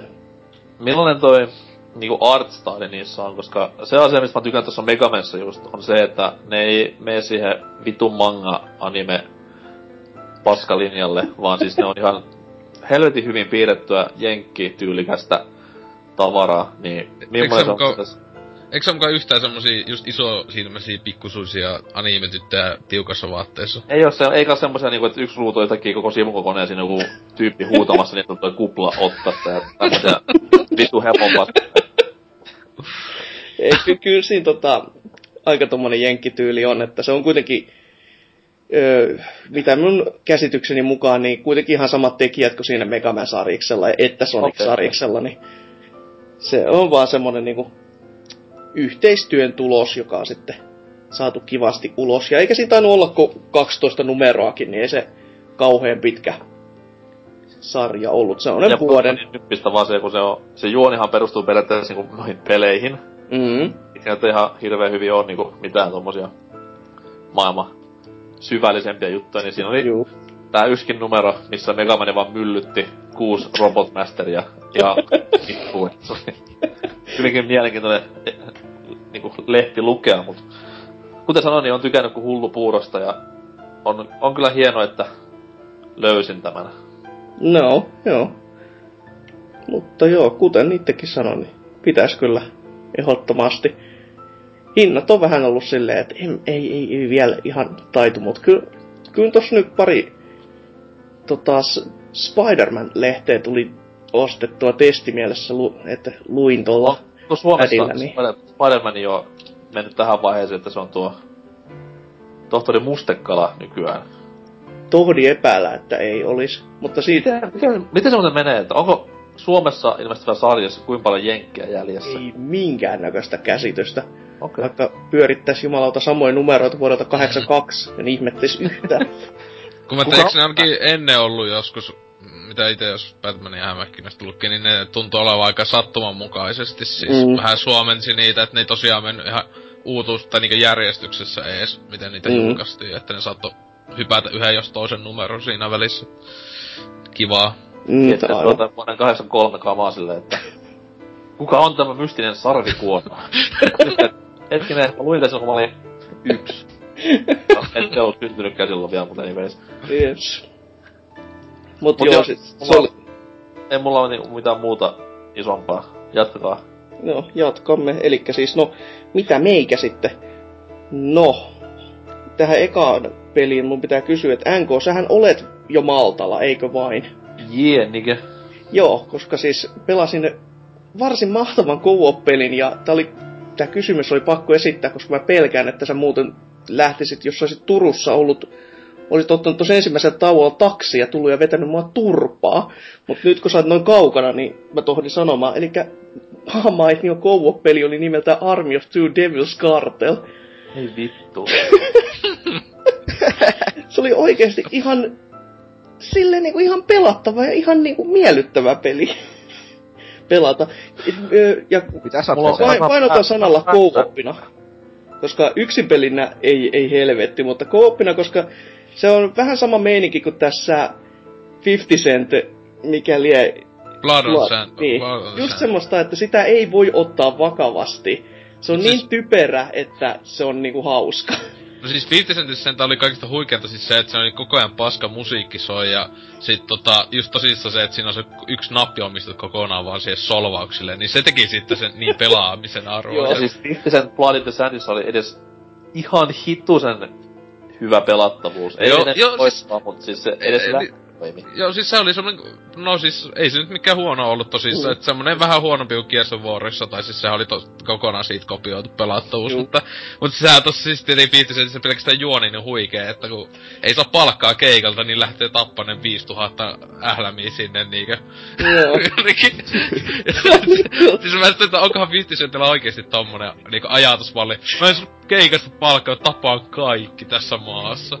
Myöskin se tarinan lopetus, koska siis eihän siinä tarinassa oikeesti oo mitään lopetusta, niin siis sehän ottaa sen pääkallon, mitä se lähti metsästään, ja laittaa sen sikarin suuhun, ja sitten lähtee ajamaan kohti auringonlaskua. Niin tapoi koko Lähi-idän, ja tässä nyt mennään ja laitetaan sikarit tohon suuhun, ja... Varataan juttuja, jos ne niinku, the bitch got my fucking skull, man! Ja se vitun alku-intro jo, kun se ajaa siellä favelassa niinku sen paikallisen tyypin kanssa silleen, ja puhuu niistä, että millainen on getto siellä ja millainen on getto niinku Jenkeissä. No. Gangsters own the streets, ja silleen vaan, oh, here gangsters are the street. Silleen, vittu mitä dialogia oikeesti. Joo. Mutta palatakseni armiustuuhun, niin... Ei. No pari sanaseen siitä vaan siinä mielessä, että sen tarina, kun siinähän ei siis käytännössä taas ole mitään tarinaa, koska se on semmoista perus Hollywood-huttua, niin siinä on ainoastaan se hieno puoli, jos joku erehtyy se pelaamaan, niin kannattaa seurata niitä sivuhahmoja, koska joka ikinen sivuhahmo kuolee. Ja mä en nyt pilaile, siis ihan joka ikinen, niinku, siis... Ainoastaan ne 2 päähenkilöä jää henkiin. Silleen, että siis mä ymmärtäisin, jos muutama tai joku tärkeä, mutta aivan kaikki. Sinne ei jää ketään niinku pystyy. Ja mitäköhän muuta siitä niinku... No, tarina on itsessään täyttä huttua, kuten mä sanoin. Pelattavuus on semmoista perus Gears of War-kloonia, paitsi että lievästi huonompaa. Ja... tekoälypelissä on luokkaa peruna, että ei hyvä jumala. Siinä se... Miksi jengiäs tuhlaa aikaa tähän niinku näihin niin... Shovelwarekin on parempaa kuin nää niinku hevonpatsat, nää just Arvioitu kakkoset ja mikä tää on Keinen Lynch kakkonen, niin voi vittu. Onko sä niinkö tutustunut oikeisiin KP niinkö räiskintöihin niinkö? Siis joo, kyllä näihin aika pitkälti, että niitä aika montakin on tullut pelattua läpi, että juuri tätä pikkuveljen kanssa semmosessa pienessä, hei nyt ois aikaa, pelataan jotain, ammutaan ihmisiä meiningillä, että siis sehän on ihan paskapeli, ei siitä niinku pääse yli eikä ympäri, mutta se on niinku hauska ja viihdyttävä noin niinku, just että jos on vähän aikaa käytettävissä ja tekis mieli pelata jotain ja siinä saa ampua ihmisiä, niin why not? Siis mä siinä niinku mieluummin pelasin vaikka 3DS:ssä tätä Face Riders-peliä kuin sitä. Kyllä se on just tämmöstä TRMP röhö-röhö-paskaa, et ei vaan voi tajuta, että mikä niinku siinä iskee. Onneksi se ei myynyt kuin 3 kappaletta varmaan maailmanlaisesti. Varmasti. Meikäläinen osti se yhden, niin se on. Mut sitten vähän askelta parempaa, niin on tässä pelannut joulun pyhät Animal Crossingia, vaikkakin vähän slowpokina Wild Worldia. Noin maan helvetisti. Ei siinä, siis yhtä hyvää se on, tai vähän huonompi kuin New Leafi, mutta joo, ei ole ollut varaa vielä uudempi, mutta oikein siis mainio teos kyllä. Oikein sanottiin, että mä oon aikaisemmin vaan sitä alkuperäistä Kuben peliä pelannut ja on kyllä tästäkin tykännyt ja vietin muun muassa uuden vuoden katsellen siellä raketteja, koska tuo ulkona olisi ollut kylmä ja se olisi ollut tuulta. Ja ihmisiäkin vahingossa, niin vietin sitten eläinkavereiden kanssa. Ja oli muuten surullisin kokemus sitten ikinä.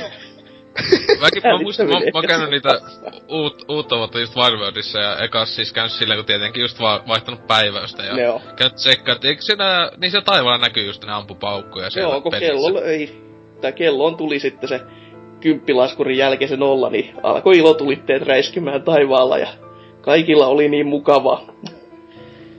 Mä muistan, että sitten kun mä ite alan viettää uuden vuoden niin kattomalla pelistä raketteja. Niin siinä vaiheessa mä muistan välillä käydä pihalla.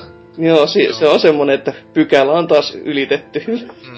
Itellä yhdessä oli joskus silloin 2006 tai jotain uivoi silleen, että Movissa katsoin. Joo, tuli tästä, että en tiedä, onko se nyt pahempi, mutta tietenkin sitten onneksi ehkä oli silloin mitä 15-vuotias vai mitähän, ei kun 14-vuotias vai mitähän mä olin. Joo. No toisaalta ei tässä tonne ulos olisi viittinyt ja uskaltanut mennäkään, että venäläiset tuntu tykittävän noita raketteja meidän taloon kohti sitä mallia, että kyllä siinä olisi varmaan niinku lähtenyt henki huonolla tuurilla, että ainakin niinku kolinasta päätellen, että tuntui koko talo tärisevä aika ajoin. Sehän koko uuden vuoden niinku tarkoitus, että ammutaan raketteja tonne naapureensa. Joo, niinhän se. Mutta nyt sit pelasin myös vähän laadukkaampaa teosta, tämmöstä, joka moni on sanonut, että co-op-teoksena pitäisi ehdottomasti testatakin, niin tossa viime yönä läpäisin Super Mario 3D Worldin ja oli kyllä nannaa. No niin. Jumalauta, en osaa olettaa, että se niin nannaa oliskaan, mutta oikein mainio teos. Ja no, en osaa sanoa, että meneekö ihan kotytasolle. Siis siellä pyörii, mutta kyllä se ainakin hyvin lähellä on siellä, että ehkä siinä niinku lähinnä ehkä kyrpii se, että kun se on niin tottunut siihen, että siltä ei niinku osaakaan olettaa mitään uutta, mutta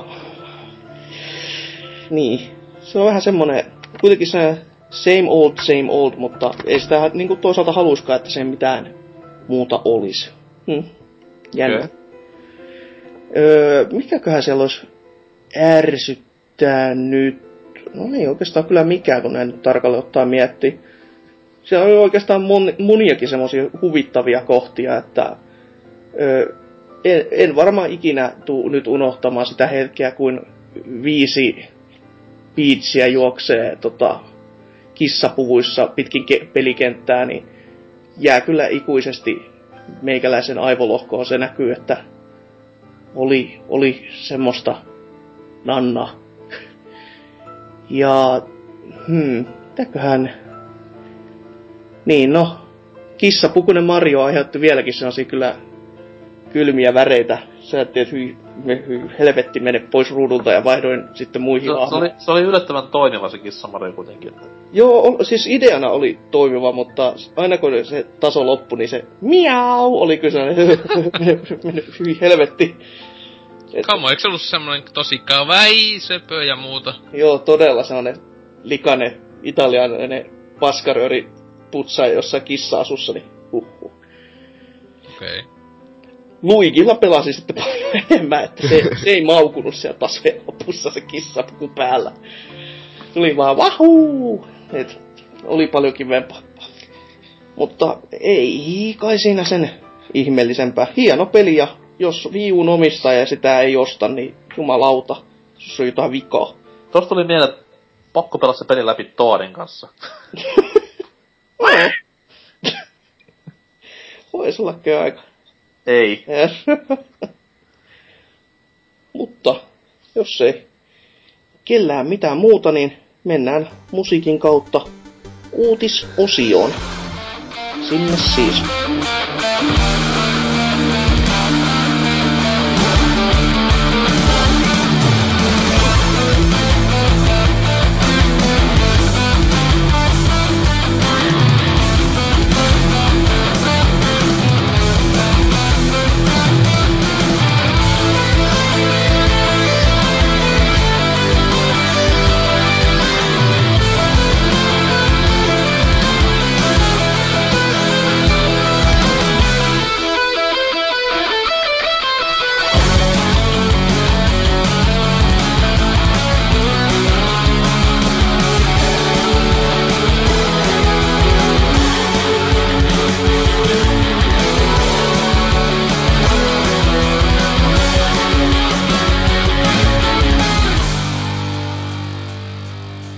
Tervetuloa takaisin. Ja nyt olisi sitten uutisosion aika. Ja ensimmäisen uutisen voisi vaikka Oselot lukea. Joo. No tossa alkuviikosta, nyt kun naatellaan, tuli semmoista kivaa uutista tuolla Double Finein puolelta, että tää Broken Age, joka pelaajan uutisin sanoin aloitti tämän Kickstarter-peli boomin. No. Niin tossa 2 vuotta sitten. Se oli 2011 vuoden lopulla taisi olla. Niin Joo, niin niin se peli nyt on viimeinkin tulossa, että se tällä hetkellä on jo niille, jotka maksoi sen $15 vähintään. Niin ne on puolet pelistä on tällä hetkellä jo pelattavina, että se loppuosa sit tulee tossa tammikuun 28. päivä, että se on se 20 hinnalla. Tuolla Steamissa näyttää olevan, vaikka se taisi olla vähän päälle 20 jopa, mutta se on tällä hetkellä vielä se 10% alennuksella, että ei ihan halpa sinänsä, mutta niin, että se on se pääuutinen, että se on nyt se sitten oikeesti tulos, koska sit tätäkinhän on myöhästelty ainakin puolella vuodella, koska tää joskus viime kesäksi tätä ainakin tajettiin joskus jo lupailla, mut sit se myöhästeli. No. Ja ei kai siinä, niinku jokuhan siitä silloin flippasi, että ne taas huijas vaan massit ja lähti vetämään vaan, että... Mut sehän tuo Tim Schaferi tuolla tietenkin, kun on pääohjaajana, ja mun mielestä käsikirjoituksen puolella myös ja muuta, että niin sehän on nyt tunnettu siitä, että se ei ihan hätikannut tän peliensä kanssa, et... Eiks monikin sen, moni peli sillä on myöhästely, niinku Brutal Legend ja tais Psychonautsikin ja tän näin edelleen, että... Psychonautia piti alunperin olla yli Pleikkari 1 peli. No se on jo aika hyvin, mä en tiedä. Mut niin. Joo, ei kai tässä muuta, et siis... Onko täällä kukaan tosta kiinnostunut ees? Siis mä vihaan koko vittun Kickstarteria niinku... No, mutta onko sillä mitään väliä sillä vittu Kickstarteria tällä hetkellä, jos pelistä puhutaan? Eihän mitään vittua. Ei, mut mä haluun puhua siitä, et kui vittun persestä on Kickstarter-ilmiö ylipäätään, et... No okei, okay. Se on aina kivaa tottakai, että tämmöset vanhat klassikkonimet tuodaan takaisin Kickstarterin muodossa. Niinku vaikka kuopattu Earthworm Jim tai jotain vastaavaa. Joo. Ja sit tämmösiä niinku, että joku Mighty Number 9 ja nämä näin. Mut siis se on ilmiönä vaan niinku niin helvetin sairas ja tommonen noin, että jengi on niinku valmis maksamaan ihan vittullisia summia siitä, että saa käytännössä täyden sijan säkissä. Et siis, jos mä nyt... Tää nyt on hyvä esimerkki tää, mistä mä oon itekin yllättävän kyllä vähän innostunut, tämä Star Citizen. Niin. Niin. Sehän taitaa olla se ennätyspelien puolella tällä hetkellä ja, se... Mulla on frendi, kuka on pistänyt sinne varmaan tyyliin kohta tonni yhteensä rahaa. Oho! Eli... Oho! Aha. Se on vähän... Niin. Niin. Totta kai niinku aina on rahamiehiä tommotti noin, mut se on innossa sitä pelistä. Mitä jos se peli onkin aivan täys hevon paska, kun se ilmestyy? Et siinähän Kickstarterissa saa se, että saat fyffet takaisin, jos se goal ei saavu. Tai et saa sitä goalia. No. Mut sit taas kun se goal saavutetaan, niin siinä kohtaa se riski siirtyy periaatteessa täysin sen kuluttajan suuntaan, koska sieltä voi tulla ihan mimmoista vaan tavaraa. Mutta siis, mutta mun mielestä taas Kickstarter on just hyvä, koska siis ensinnäkin sinne pakko laittaisin, mä en oo ikinä laittanut penniäkään mihinkään. Tää Broken Age on ainut, johon mä niinku jopa kiinnosti laittaa, koska kuitenkin tosissaan... Ei, kun itse on Platinumbermania, aivan. Joo, kun itekin kuitenkin siis tää Broken Age tosissaan kun kiinnostaa, että Team Saferin pelit on yhtiä suosikkei ikinä. Että se on vaikka mitä, jos ei nyt idioottikuuntelijat ei tiiä, niin muun muassa Monkey Islandia ja Full Throttle ja tämmöitä. Niin, että tämmöstä kaikki LucasArtsia etenkin klassisten pelien takana ollut mies, niin ja sitten tietenkin tässähän pelissä on myös muun muassa Ron Gilberttikin on muistaakseni juonen puolella ollut hommissa, että niin, että tämmönen, että nää niinku melkeinpä unelmatiimi etenkin kun Double Fine-peleistä tykännyt paljon, niin alkaa tekee tämmöstä old school seikkailupeliä, niin totta hitossahan tommosen vois nakata jonkun kolikon. Mutta eipä sitten jaksanut, koska tosissaan tämähän ylitti joku 1 miljoonalla vai 2 sen halutun summan tyyliin. Mutta niin, että mun mielestä se on maksaja omaa vikaa, jos johonkin paskaan tunkee paljon, että Sitä paskaa ei voi tietää, että miten paskaa se loppumaan. No joo, mut siis se on, mutta jälleen, se on sun omaa, sä oot ihan omaa vitu vika, jos sä sinne se 2 tonnia nakkaat. Että voi, alappa siinä itkemään, että miksi laittain paskaa, silloin vaan, että vittu kun idiootti. Tässä Kickstarter-hommassa on niinku oksettaa on se, että te ootte varmaan nähnyt tämmösiä hienoja animaatioita, missä näkyy tämä niinku lahjoitusmäärä, ja sit siinä on se, mitä siinä tapahtuu, jos vähän vielä tulee rahaa tai tähän vielä tulee rahaa. Se on hienoa, että siis niinku vaatii jotakin. Siis joku pelkkä niinkö yksinkertainen yksi kenttä lisää $100,000. Joo, siis tämä on just se, että okei, teillä on porukka, mikä tekee peliä. Se on hyvä homma jo. Mut se, että jos teillä vittu pitää maksaa 50 tonnia, että teette siihen teidän valmiiseen peliin yhden lisäkentän, niin suksikaa oikeesti niin syvällä vittuun, että teidän pää ei näy enää. Joo.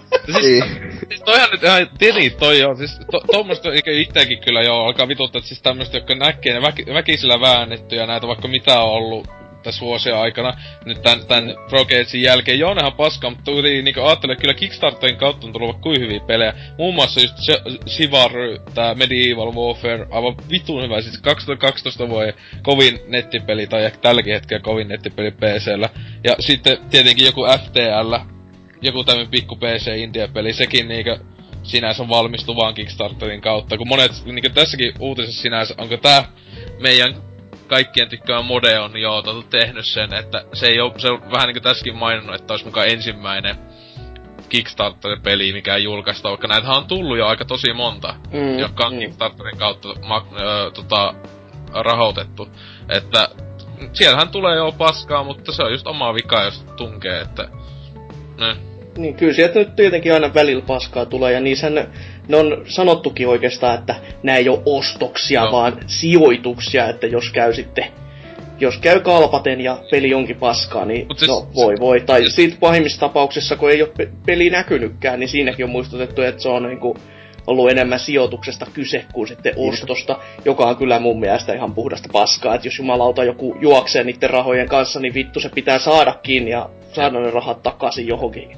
Siis tässäkin on näpit Super Mariossa, niin sit se on vaikea saada kiinni. Mut tässäkin tosissaan jossakin oli joku hyvä top 10-lista, että hauskimmat tai niinkö älyttömimmät Kickstarter tämmöset epäonnistumista, just näitä kun joku vanhat pierrut koittanut hommata jonkun 1 miljoona, mutta se yksi oli just kaikista huipuin, joka oli joku, mikä se oli, joku läpäällä, oli tyyli sen nimi, joku Robert Video Game, ja se just tyyli, I invented video games, ja sit silleen pyysi kun 100 tonnia, eli se oli just hyvä, että se oli saanut, kun useamman tonni oli saanut siihen hommattua, se koali oli joku tyyli 100 miljoonaa, ei se mennyt lähellekään, mutta niin hyvä, että just, I invented video games, niin se, totta, joo!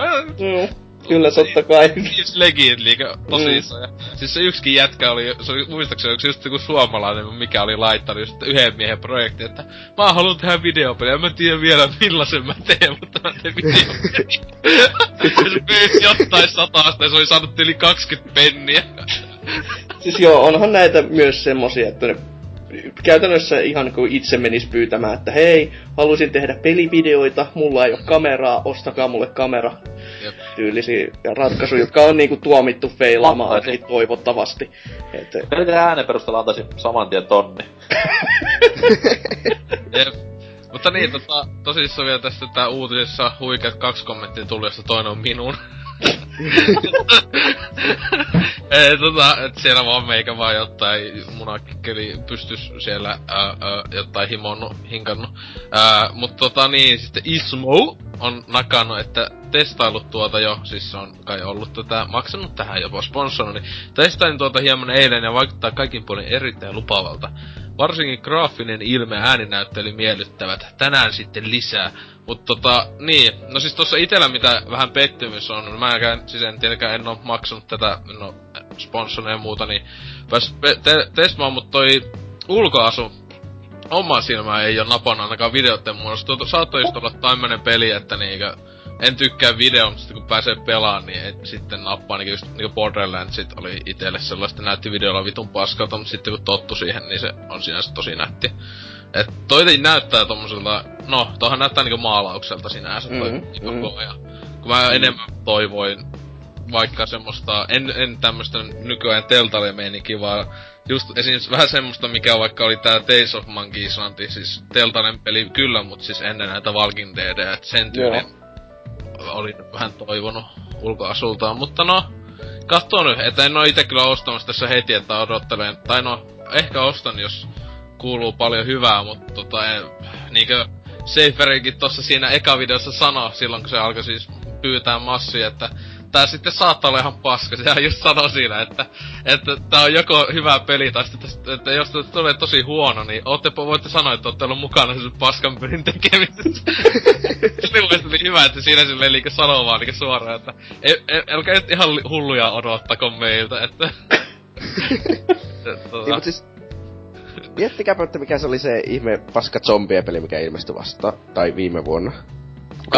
Day One se, siis tää, mikä siis oli se Day One Incident, se mikä... Ei, se en tarkoita Garry's Incident, mikä se oli se Warzy vai mikä se oli? Joo, siis on niin se, joka Deitsetaa koitti myös kopiaa, mikähän vittu se on. Niin, mutta mietipä, että kuinka, siis...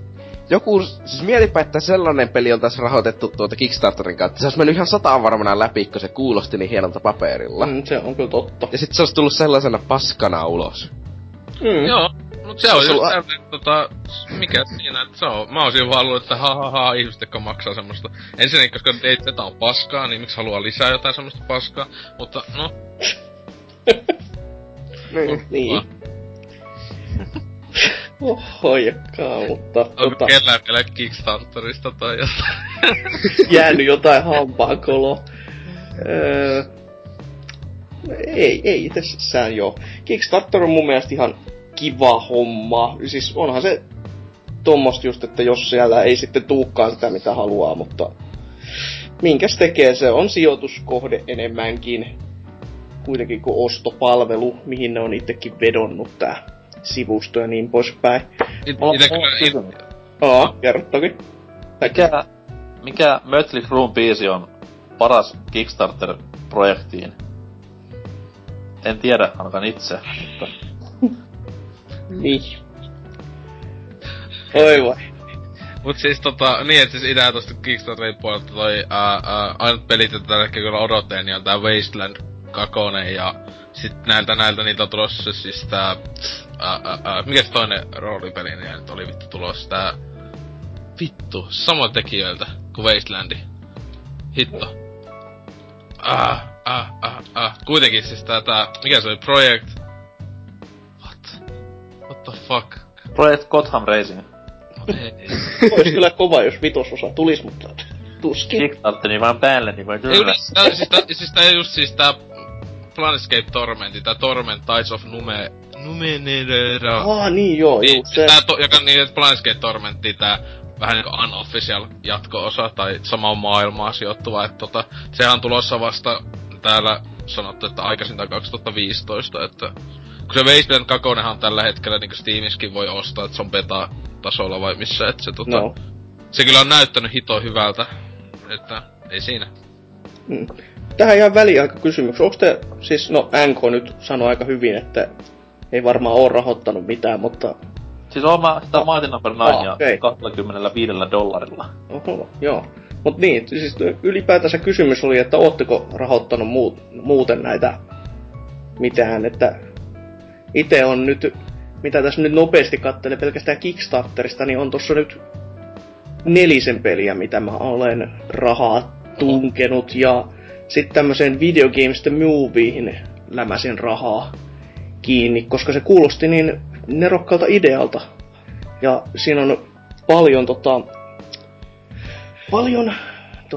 videopelien tuottajia haastattelussa, ja se on ihan niinku ammatillisella otteella tehty sit se leffa.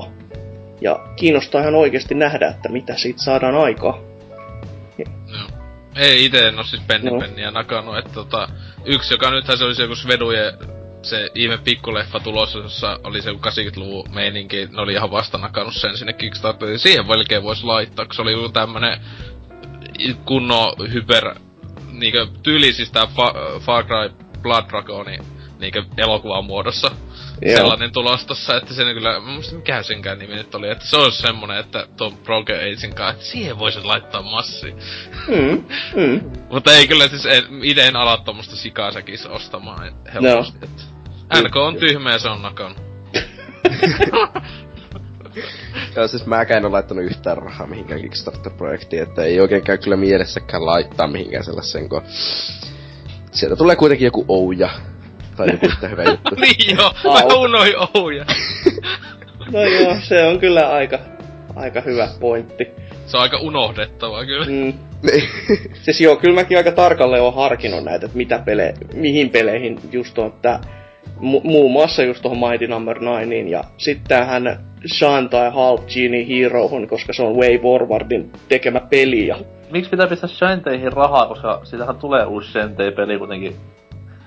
Varmasti tulevaisuudessa ihan ilman rahoitustakin. Se kotiin myynyt jenkesään kivasti. No.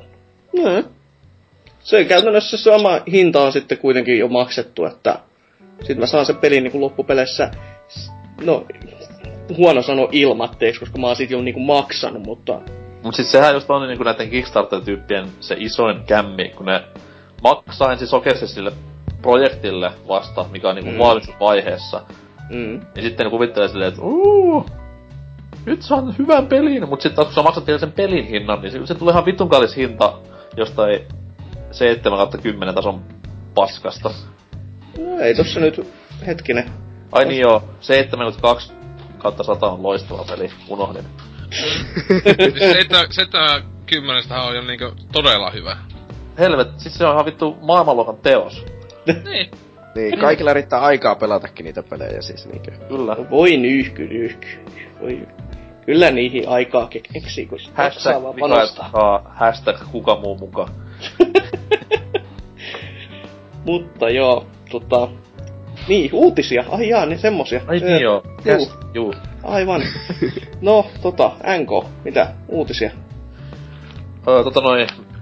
Päästiin puhumaan näistä hyvistä peleistä, että vihdoin viimein, niin puhutaanpa yhdestä kaikkein kovimmista. Tetris. Kyllä. Nyt kovia palikoita. Varmasti lopetti kuuntelemisen, mutta ne ketä jatkaa kuuntelemista, niin... Jännitys tiivistyy. Niitä tiedoksi, että Tetris saapuu myös PS4 ja Xbox Oneille, elikkä nykysukupolvi saa omansa tästä palikkaklassikosta ja...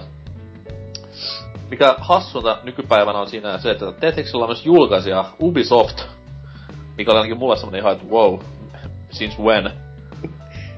Niin, joo, se on kyllä totta. Mut kai taisi mielestäni EA:lla oli pitkä aika ainakin jonkin sortin lisenssit, koska puhelimilla tuli Tetristä EA-nimellä. En sit tiedä. Joo, ja eikös tuo... Muistanko mä aivan väärin, mutta... Nämä... N64 Tetris Fear-pelithän oli EA:n julkaisemia tai kehittämiä, jos mä ihan väärin muista. Okay. Ajankohtaista tietoa. Kyllä. Ja varmasti kiinnostavaa, koska se onkin palikkapeli Tetris. Mut siis joo, Ubisoft julkaisee Tetrisen ja tämä toimitusjohtaja Yves Guillemot on tässä fiilistellyt uutisessa myös, antoi siis haastattelun Pelaajapodin Riepulle tuossa puhelimissa varmaan eilen ja kertoi, että olemme innoissamme voidessamme aloittaa työskentelyn tämän maailmankuulun brändin kanssa. Emmekä malta odottaa, että pääsemme yhdistämään Ubisoftin osaamisen ja uuden sukupolven konsolien tarjoamat kapasiteetit luodaksemme uuden jännittävän Tetris-kokemuksen faneille. Eli kaikki Tetris-fanit siellä varmasti hyppii tasajalkaa tällä hetkellä ja hype on kova Tetriksellä. Kyllä. Ehkä se on nyt antanut vähän turhan miehekkään äänen tälle Jös Kyele Möötille, että kuitenkin miehen ulosanti on sitä We are really excited about this game ja muuta mämmötystä. En mä halua stereotyyppinen sikailma, niinku puhun ranskalaisella murteella ja... Niin, no, joo. Mutta siis, tää on selvästikin ihan hyvä uutinen, koska uusi sukupolvi on nyt pelastettu ja suurin... Siis peliyhteisöt tuntuu olevan muutakin täynnä palikoita, niin ehkä ne samaistuu sit näihin peleihin. Kyllä. Ja siis mun mielestä niinku uutisen parasta antia, kun tulee kommenttien lisäksi, on se, että lause nyt onkin Ubisoftilla mahdollisuus näyttää, mihin kaikkeen Tetris vielä pystyykään. Muistan, että se on semmonen... Kun on Michael Bay-meininki. Semmoiset räjähdykset, saatana, että oksa poisko palikat lähtee. Sehän vois luulla, että nyt nää Minecraft-nuorison, ja ne voi nyt innostaa, että hei, onks tää niinkö joku Minecraft-kakonen, kun alkaa Tetristä pelaa? Tästä jos miettii ja olla looginen, niin ei ikinä. Niin, siis tää on vähän niinku Minecraft, paitsi että tässä ei niinku rakenneta, vaan tässä niinku tuhotaan näitä pylväitä. Tässä niinku ei pysty pistää Twitchiin videoita siitä, kun mä vittu rakennan jotain hevon paskaa 3 vuotta. Ei tää on hyvä. Mut joo. Julkaisupäivää ei oo vielä tiedossa, mut varmasti nämä Tetris-fanit siellä päivittävät parhaillaankin tätä peliaihesivustoja kieli pitkänä. Kommentteja on 20 kappaletta lähes tulkaan. Joka on Tetris-uutiselle aika kova. On. Ja tässä voidaan ottaa vaikka tämmösen käyttäjän kuin TCPP0 kommentilla, että toivon ihan käsittämättömän paljon, että tulisi tosiaan klassista tyyliä, eikä mitään Tetris Battle Frames Duel Mega Blitz -perkeleitä, joita esimerkiksi Facebook on täynnä. Lämmöllä muistelen muun muassa The Next Tetristä PS1, joka on oikeesti hyvä Tetris-peli esinettää. Mut jos puhutaan klassisesta, niin silloin puhutaan Game Boyn. Niin, sieltä tulee PS4 semmonen mustavalkoinen Tetris. No mut se on kaikista kovin Tetris vieläkin, se joka tuli Game Boyn mukaan. Eikö saadaan Vitakin tällä sitten myydyks, kun julkaistaan se sille, niin kyllä alkaa jumalauta kansa kaipaamaan uutta konsolia. Ja voi kertoa, siis Game Boyn myynnithän räjähti käsiin, kun Tetris putlatti sen kanssa, niin kyllä siellä... Ja täällä myös nimimerkki... Joni H99. Nyt voisi jo vakavasti harkita laitteen hankkimista. No, totta. Täällä myös käyttäjän ANTPM sanoi, että tämähän on se peli, joka teoriassa voisi pyöriä konsolilla 4K-resoluutiolla. Odotan. Täällä moni on innoissaan kyllä. Se on hienoa nähdä, että Tetris vetoaa vieläkin nuoriin. Ja... Kyllä. 4K-resoluutiolla oleva Tetris voisi kyllä olla... Jumalauta, siihen menee vuosia ennen kuin se saatana ruutu tulee täyteen. Kyllä. Täällä myös käytetään Electric Karkas. Mainitsee, että vihdoinkin peli, jossa tekemilläsi valinnoilla on oikeasti väliä. Ja ehdottomasti niinku hienon nimimerkin oleva Iso Jorma vastaa sen heti perään, että parempi roolipeli tästä tulee kuin mistään Bethesdan nykyisestä kyhäelmästä. Mikä on ihan totta. Aista koppas. Ja sitten on täällä myös konsolisota tottakai, mut mä nyt en saa siihen puuttua, koska mua vaan naurattaa, että Tetris on soutissaan konsolisota. Niin, mut siis Xbox Oneillahan se on 720p 10 fps. Se on totta, se on totta. Mut joo, ehdottomasti niinku mun mielestä yks tän genin odotetumpia pelejä, ja ehkä sitten tohon PS4 saa pyyhki vähän pölyä päältä, kun Tetris vihdoin viimein saapuu, että... Onko se sullakin vaan siellä pölyjä niinku alustalla? Siis mulla on päde pelattu se julkaisuviikko, ja sit se on ollut kiinni siitä asti. Joo siis... Tunnin pelannut 2 viikossa sille. Kannatti johonkin. Mutta on taaksepäin yhteensopivuus. Ei ku vittu, niin ei oo. Ai saatana niin. Ei mulla näitä PS3-pelejä alkaa, kun tossa noin 150 rivissä, että se on ihan kiva. Katella niitä tossa. Mut tota noi... Pelaat vaikka dominoa niillä sitten. Hauska fakta on tässä on se, että Ubisoft ei oo tästä varmaan tullut paljon maksamaan, koska... Sehän on ihan hieno klassinen story, että tämä Tetriksen keksijä... Älkää kysyä nimeä, koska se on joku tommonen...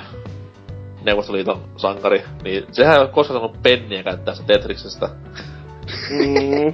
Ei latia, että se... Nintendo ehdotti sille diiliä silloin aikana, että... Okei, että saat tästä niinku osingot sitten, kun aletaan myymään peliä. No. Ja ukko oli sille vaan, että... Oh, ihan sama.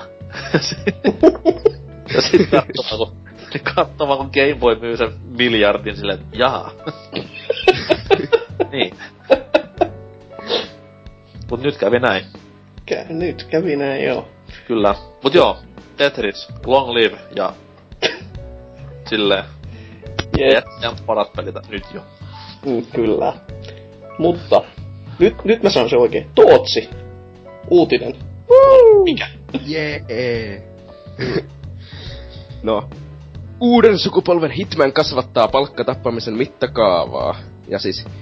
IO Interactive eli Hitman kehittäjä, niin sen uusinta Hitman-peliä ei ole virallisesti vielä julkistettu, mutta sen kotisivuille on ilmestynyt blogikirjoitus, jossa se on tuonut ilmi yksityiskohtia, joita sopii odottaa sekä PC:lle että uuden sukupolven konsoleille kehitettävässä uutukaisessa. Elikkä siis Wii U, PS4 ja Xbox One. Eiku. Joo, no, siis varmasti niitä tarkoitetaan. Ja varsinkin Wii U. Se on niinku ensi. Varsinkin Wii U. Siis muut on vähän epävarmaa. Varsinkin Pleikka 4 on vähän epävarmaa. Muut on vaan portteja. Niin, muut on portteja Wii U-versiosta. No huonompia, kun niitä ei voi käyttää sitä ruutua, niin sitten suurin osa hudista puuttuu siitä. Joo, se on vähän karsittu se peli, mut anyways. Niin. Ja sitten ne niinkö Hitman, sitä seuraava osaa vauhdittaa Hitman Absolutionista tuttu Glacier 2 pelimoottori. Ja siihen on niinkö se sanotaan, että se on paljon vapaampi ja yksityiskohtaisempi pelialue, jotka on suurimpia kuin missään aikaisemmassa Hitmanissa.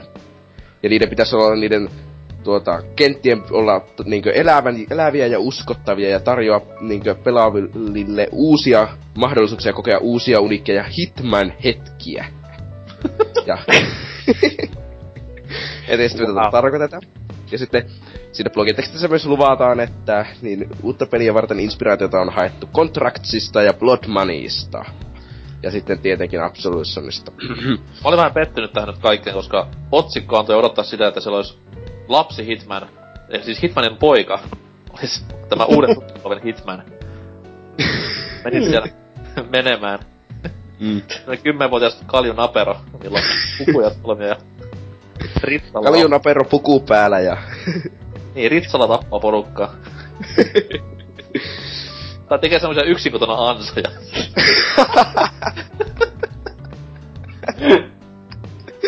Joo. Ja sitten täällä on kuitenkin 9 kommenttia ja... Heti ensimmäisenä on Real OG:n kommentti, että... Paree olisiko ottaa mallia sarjan vanhemmista osista. Absolution kun sattui olemaan aika isolla aalla. Kova pettymys. Okei. Okay. Papit vaan oli liian putkia ja loppuja ennen halua edes muistella. Toivotan, että 47 travellaa Helsinkiin moikkaamaan vaikka Jürgensonia. Tää? Joku voisi kertoa, mikä on Jürgenson. Mä en tiedä. Jaa. Mä teillä vaan pultti pois sen herra 47, mutta se ei varmaan liity tähän mitenkään. Se on sit se DLC-paketin sisältö. Ostaisin varmasti ja Kickstarterin pistäisin kaikki rahat. Ja tuli herra 47 versio Hitmanista. Oi, helvetti. suurin osa näistä kommenteista on sitten vaan niinku valittamista siitä, kuinka paska Absolution oli. Ja että kuinka edelliset oli parhaita pelejä ikinä. Ja sitten täällä on siis Janneuksen kommentti, että otetaan käytännössä ainut toimiva asia Absolutionista Contracts, eli se Contracts-pelimuoto, ja lyödään se vanhalta Hitmanilta kuulostavan tekeleen kylkeen. Näin saadaan ne hyvät puolet samaan pakettiin. Sounds good. Woo! Jee! Yeah. No. Ehdottomasti lukisin vielä Kurrisen kommentin, koska ei no, siis... helvettiin. Okei. Okay. Kurrisen 123, hieno mies. Palvottu joillakin internetin osa-alueella. Kyllä, Jeesuksesta seuraava. Selvästi. Kyllä no, näillä kommenteilla. Nyt tulee. Kova vauhtia. Vihan Absolutionia ja en ole aiempia hitmenejä pelannut. Se vana oli niin ärsyttävä ja jäin jumiin, kun peli kaatui ja se kaatui aina samaan hissiin. Kyllä.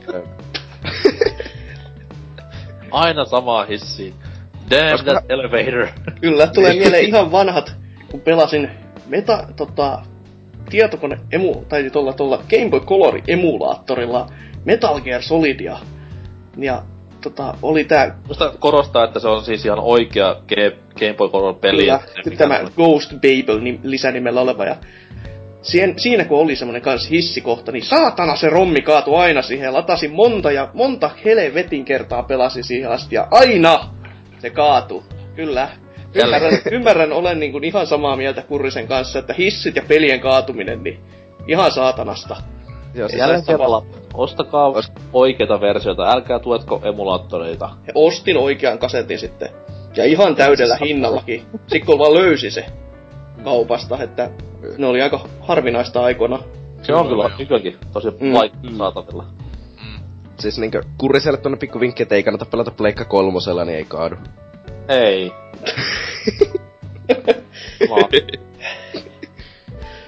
Kurriselle pikku vinkki, että kannattaa hommata ajureita ja äänikortteja ja vittu 3D-kiihdyttimeen, kun pelaa konsolilla. Mulla ei oo tässä äänikortteja ollenkaan, ei oo tarvetta, ei oo mitään tarvetta. Joo. Sä elät siellä 90-luvulla, jolla äänikortit oli vielä tarpeellisia, niin... Mulla on Voodoo 2 mun koneessa, ala valita. Kurrisen kannattais harkita jonkin sortin kypärää, jos toi kaatuilu on isompikin ongelma.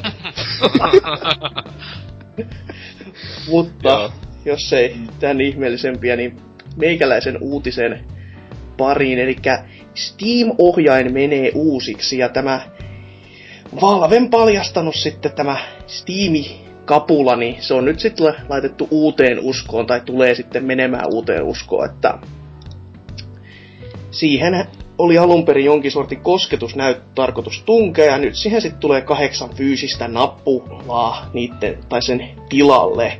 Elikkä perus jonkin sortin D-pad ja nämä 4 näpykkää sitten. Mutta isoin kysymys kuuluu. Kyllä, kerro. Ja on ne nappulat, koska ABXY on niin nähty. Ja se on tälläkin hetkellä niinku 3 laitteessa. No. 4 ja 3 on patentoitu. Tai siis nämä muutkin. Mutta ne on kuitenkin ABXY ihan sen takia, koska kaikki PC-pelit on suunniteltu niille inputeille. Ai niin joo, PC-t. Haistakaa. Jos ne olis ovelia, niin ne laittais ton ASDVn, mutta koska ne on toisaalta väärät näppäimet, niin... Miten jos niinku 1, 2, 3, 4, 5, 6, 7, 8? Niin, sellainen kiinalaismeininki, että paskat niillä nimillä mitään. Tai pistää niitä kiinalaisia kantonin niinku aakkosia. Vois olla ihan tyylikäs sille. No niin hei, nyt sit tossa kohtaa niin paina huanghaa. Ja sit kun menet tosta läpi, niin eli siis kenghuaa nappulasta lataa aseen ja huanghao napista ampuu. Siis kyllä mun mielestä tietysti sekin olisi hyvä, että menis niinku silleen ihan kunnon klassikkotyylä, että just tämmönen niinku SS-salamat ja hakaristi ja tällainen, niin se olisi olla ihan niinku... Press hakaristi for Jason. Niin. Et se, tai just tätä SS-joukkoja, SS ja näin, että tämmönen positiivinen kiva juttu ois niinku... Kapeekin siellä vanhana natsina kyllä tykkäis. Taisi niinku kustomoida oman ohjaimen silleen, että on niinku rasistinen ohjain. Just mä. Siis voi olla uskonnollinen, missä on kaikki tämmösiä niinku kristillisiä symboleita ja... Niin onks tää rasistinen ohjain sit semmonen kenties, että se on niinku valkoinen päältä ja musta alta? No ei se tietenkään mustaa ollenkaan. Ei! Voi neikärikö on rasisti? Eiku... Voi olla. Joo, niin. Mutta joo, nyt päästiin jo ihan tähän. Neikeri, sori. Eiku... Ennen kuin poliisi alkaa kolkuttelee ovia, niin... Kenttä, joka on kyllä lähes yhtä huolestuttavaa settiä kyllä, koska täälläkin aloittaa mies nimeltä Kurrinen. Yes. Koska missä mies ei olisi, kuten sanoin. Ja kommentoi näin. Napit tosiaan ovat surkeat ja väärissä paikoissa ja niitä on jopa liian vähän. Joo. Siinä on enemmän nappeja kuin missään ohjaamassa ikinä. Ja siis eihän toi ole vielä, onks toi niinku ihan legit virallinen lopullinen ohje? Ei, toi on minkään tason legit. Näinpä juuri. Se luultavasti on kyllä kuitenkin silleen, että tatit on siinä, ja mä luulen, että se, siltä kohdin on näin, että mä luulen, että ne nappien ulkomuotoja tälleen voi muuttua, tai silleen. Sehän taisi olla, että toi kuva oli, mikä täällä uutisessa oli, niin oli semmonen niinku... Semmonen täyssuunnitteluvaiheen kuva, elikkä just semmonen piirretty just, että tolta se kai näyttää sitten, että tämmönen idea meillä on, mutta ei se niinku minkään sortin viimeistelty oo. Lasketaanpa paljon nappeja tuossa on niinkö, siis normiohjaimessa on 8 + 8 + 2, siis 12 + 2, eli siis 14 nappia plus tatit. Tossa on 80,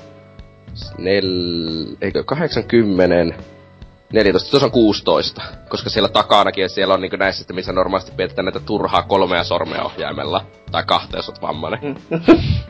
Niin, sinne on lisätty yhdet napit, että sitä voi niinkö tehdä jotakin sielläkin. Niilläkin sormilla jotain, normaalisti tehdä mitään. Mut niin miten niitä on liian vähän niitä nappeja? No tää on kato totuttu, siis siinä kun Kurrisen nimessähän on toi 1, 2, 3, niin se on niinku se laskuopit, mitä se osaa. Elikkä ei sen pidemmälle. Niin. Ja totta, tässä ohjaimessa on vielä sen muuten jännää, että tässä nähtävästi akun sijaan niin käytetään paristoja, joka on aika jännä veto. Mä en muista, kuka siellä kommenteissa ei ole laittanut siitä, että tässä näkee, miksi paristot on, se on ennemmin paristot kuin akku. Joka, se ei sanonut siihen selitystä, ja mä olin silleen, että what? Kuka ikinä haluaisi ennemmin paristot kuin akku? Siis, mä en älyä, siis tästä mä oon joskus muulloinkin kuullut tätä puolustusta. Siis, miten ihmeessä? Siis haluuko joku oikeesti ostaa aina niinkä uusia paristoja? Mä en ainakaan halua. Mutta ajatelkaa, että tässä on niinku uuden tommosen konsolisotimisen ainekset käsillä, että on akkupanipoit ja paristopanipoit netissä riemmin. Mut siis mä en älyä, että mikä siinä oikeesti siis pystyy olla, että niinkö miksi ennemmin, miksi ei akku? Siis jokuhan sanoi, että tuolla 360-pisellä se oli hyvä niinkö vakio-ohjelmassa, kun siinä se tuo vähän painoa. Niin. Se, että siinä on se niinku akku kautta paristot siinä, niin se juttu, että se on mukavimman tuntunen, kun kuomahan onen ohjaajan on paljon kevyempi sen takia, kun siinä ei oo just. Sitten taas periaatteessa se, että jos vara-akkuja ei oo saatavilla paljon nyt niinku kaupoissa, niin sit kun akkulla saattaa, niin jos se pitää lähettääkin Valven tehtaille, mitkä on kanssa Pohjois-Koreassa, niin sit se... No joo, mut siis se just, että kun ei ohjaajan käyttö tavaraa ja niitä hajoaa ja tälleen, että niinkö, ei nyt niihin siis silleen just, että toi. Kyllä luultavasti niinkö, ei mullakaan Pleikka 3 yksikään ohjaa mennyt hajalle. Ainakaan akku, niinkö just, että jos joku muu siinä, niin joku muu menee hajalle ennemmin kuin akku, niinkö joku tatit tai jotain, että... No joo, mulla on siis vuoden 2007 Pleikka 3, niin siinä kestää niiden alkuperäisten ohjaimen akku nykyisin ehkä 20 minuuttia. Noho, no se on kyllä aika heikko. Ne on siis niin, mutta ne on ollut tosi kovalla käytöllä niin, ajassa, niin ne on mennyt silleen. Se on 5 vuoden semmonen niinku periaatteessa elinkaari. Niin, et sekin kuitenkin aika hyvin, kun ajattelee, että itekin oli 360 joutui jostain ihan uuden ohjaamme joku 2,5 vuoden aktiivisen käytön jälkeen, siis ihan niinku sen takia, kun oli niin kulunut paskaksi se yks, että... Joo. 5 vuotta aika hito hyvää aika ohjaamelle. On. Niin siis, onkin. Joo, en mä itekään tiedä miksi. Kyllä mä paristoja käytän vielä boksin ohjaimessa aika pitkälti, koska meikäläisellä on ollut varmaan joku 8 akkuu, josta 4 on ollut legittejä, oikeita Microsoftin tuotoksia, ja jumalauta ne kaikki kun tupannut kyllä hajoamaan. Ajaa, siis kun ite siis ostin... Ihan pikkuhiljaa silleen vaan, että oho, ei enää lataa, ja sen jälkeen ei enää toimi, niin oli vähän sellainen, että no ei sitten. Sitten mä ostin se kunnon läjällisen paristoja, niin on sitten riittänyt. Sitten kun loppuu, niin vanhat... Huisi helvettiin ja uudet tilalle. on siis 360 se, että jos sä lapeetät sitä paristoilla, niin sehän kestää ikuisuuden ennen kuin ne pitää vaihtaa. No en mä nyt sanois ikuisuuden, se että... vaihtelee ihan pattereitten laadusta. Niin. Tosissaan. Jos ostaa jotakin paskapattereita, niin sitten on vähän eri asia, jotakin Duracelle jotain sellaisia, jos ostaa, niin ei voi valittaa.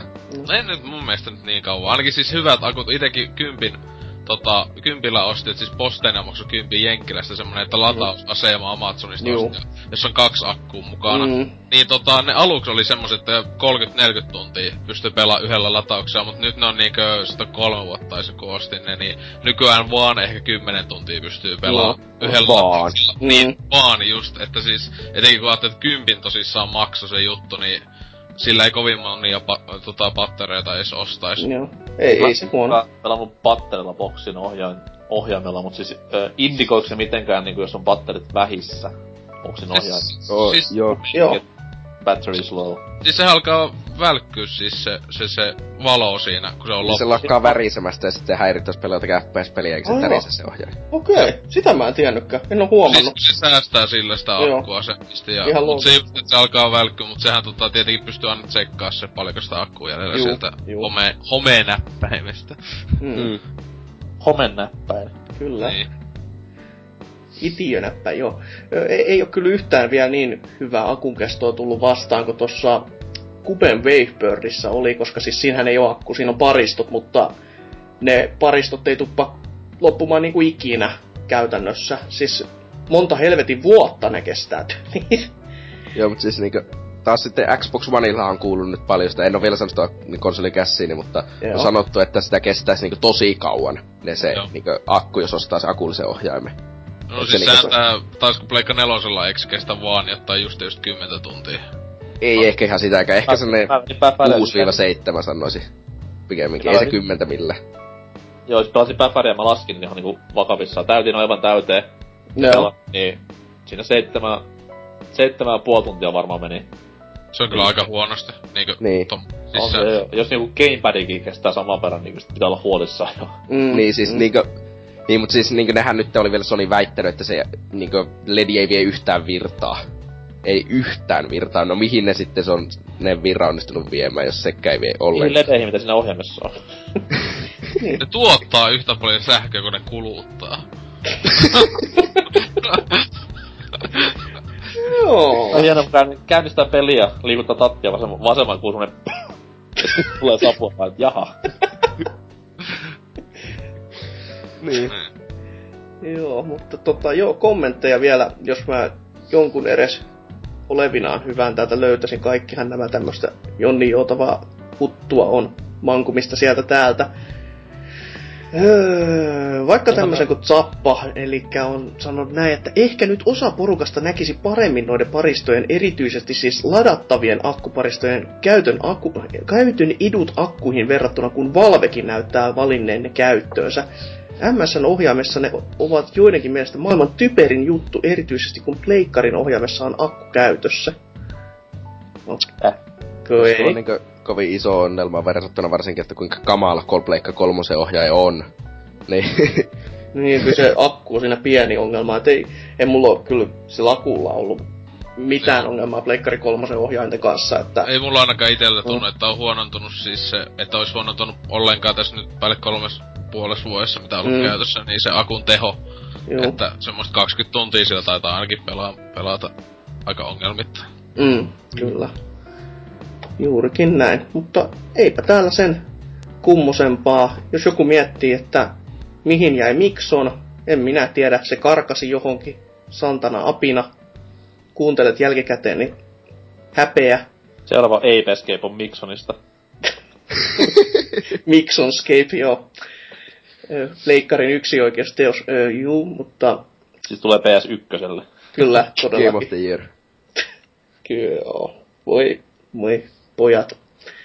Mutta mennään sitten tonne pääaiheeseen, joka tällä kertaa on nuo helvetilliset kautta vaikeat pelit. Ja... musiikki soi nyt. Mennään tauolle.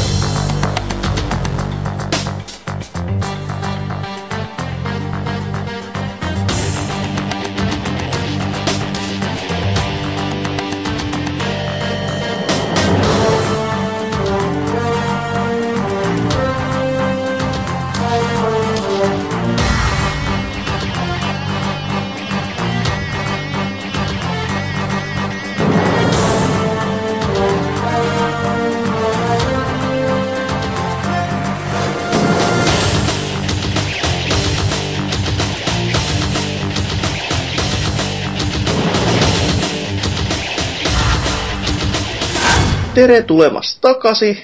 Toivottavasti nautitte musiikista. Nyt olisi tarkoitus puhua sitten hieman vaikeista videopeleistä ja vähän vaikeusasteista näin ylipäätänsä muutenkin. Ja aloitetaan tää setti semmosella pikkasella kyselyasteella, eli esimerkiksi näin, että millä vaikeusasteella te yleensä pelaatte ja minkä takia, ja vaikka Oselotti voisi aloittaa tässä näin.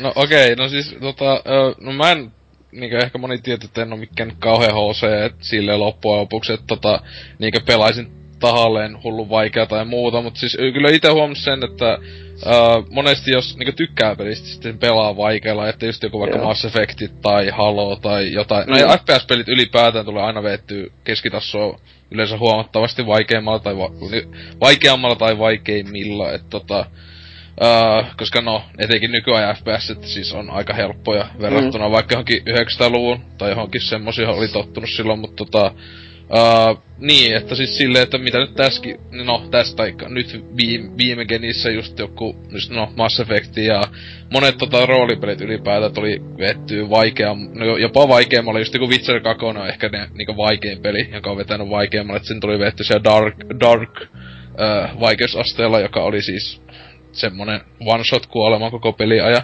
että siinä joutui hinkkaamaan aika munahjassa välillä samaa kohtaa. Mut se oli vaan sen takia, koska nyt kyseessä oli niin saatana hyvä peli.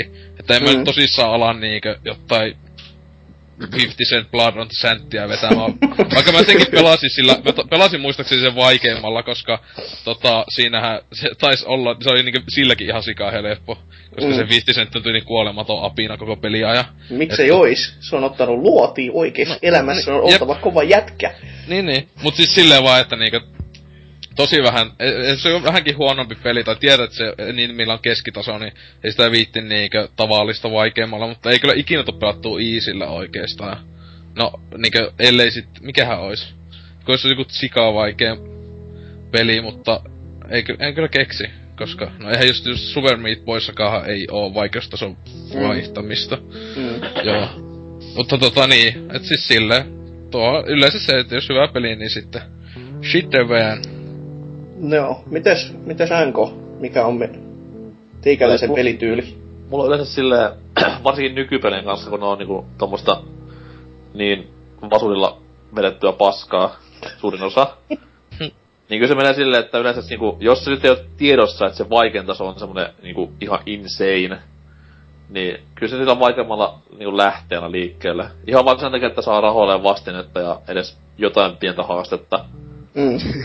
Se on vaan niin harmi, että FPS-pelissä se vaikastelu on niin perseestä silleen, että se on rukattu silleen, että sä vaan kuolet siitä yhdestä osumasta. Ja no siis just joku kodit, niin se on niin väkisellä vetty vaikeeksi, että siis siinä aimpotit nakattu viholliselle ja ite on tehty ihan niinkö, ne on kuolemattomia yhdestä tälleen, että esim. Just Halo, kun tossa mainitsin, että sen tykännyt vettä legendaryillä, koska siinä ne oikeesti se, niitten käytös muuttuu vihollisten, eikä niinkään se, että ne ois niinku aimbotit tulee vihollisille ja semmosta. Ja sit tulee jopa busle-peli enemmän sit pelistä kuin FPS, kun joutuu miettimään niitä tarkasti kaiken. Toivon ihan vakavissaan, että jonain päivänä vielä FPS-peleihin tulisi semmoinen samanlainen systeemi kuin oli esimerkiksi tossa GoldenEyessa ja N64 Perfect Darkissa, että jos rukkaat ylemmässä vaikeustasoa, niin silloin siihen niinku kenttään, mitä sä pelaat, tulee vaan niinku lisää tehtäviä ja lisää tavoitteita. Et toki niinku nyky-FPS:ssä, kun kentät on sitä vittu suoraa putkea ja nuoli näyttää, niin mennään, niin se on vähän niinku mahdoton ajatus, mutta jos näin kävis, niin olisi hienoa. Mut joo, yleensä menee vaikeammalla tai vaikealla. No. Et jos nyt haluaa niinku läpällä jotain speedrunia rupee koittamaan, niin sitten ehkä easy, mutta no. Ei mitenkään muuten niinku vaikealla alkaa aina ja sitten mahdollisimman takaisin, jos se pärjää. Vaikeeta on ollut aina ja eikö joo. Niin, Tootsi. Meinasi jo sanoa väärin. No. Mä käytännössä aloitan aina viimeisen niinku vaikeimmalla vaikeasta, se ollaan suuren osan peleistä. Varsinkin FPS. HC, homoja, koko väki.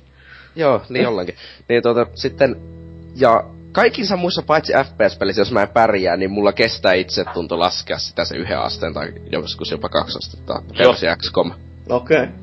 Mutta jos mä en FPS-pelissä, mä en pysty siihen tekemään. Siis vaikka se kuinka bullshittia se viimeinen vaikeustaso, niin se vedetään joko viimeisellä vaikeustasolla läpi tai ei ollenkaan. Siis ei, se on mulle erittäin suuri osa, niin kuin varsinkin FPS-pelejä, että mä joudun oikeesti haastetta saamaan.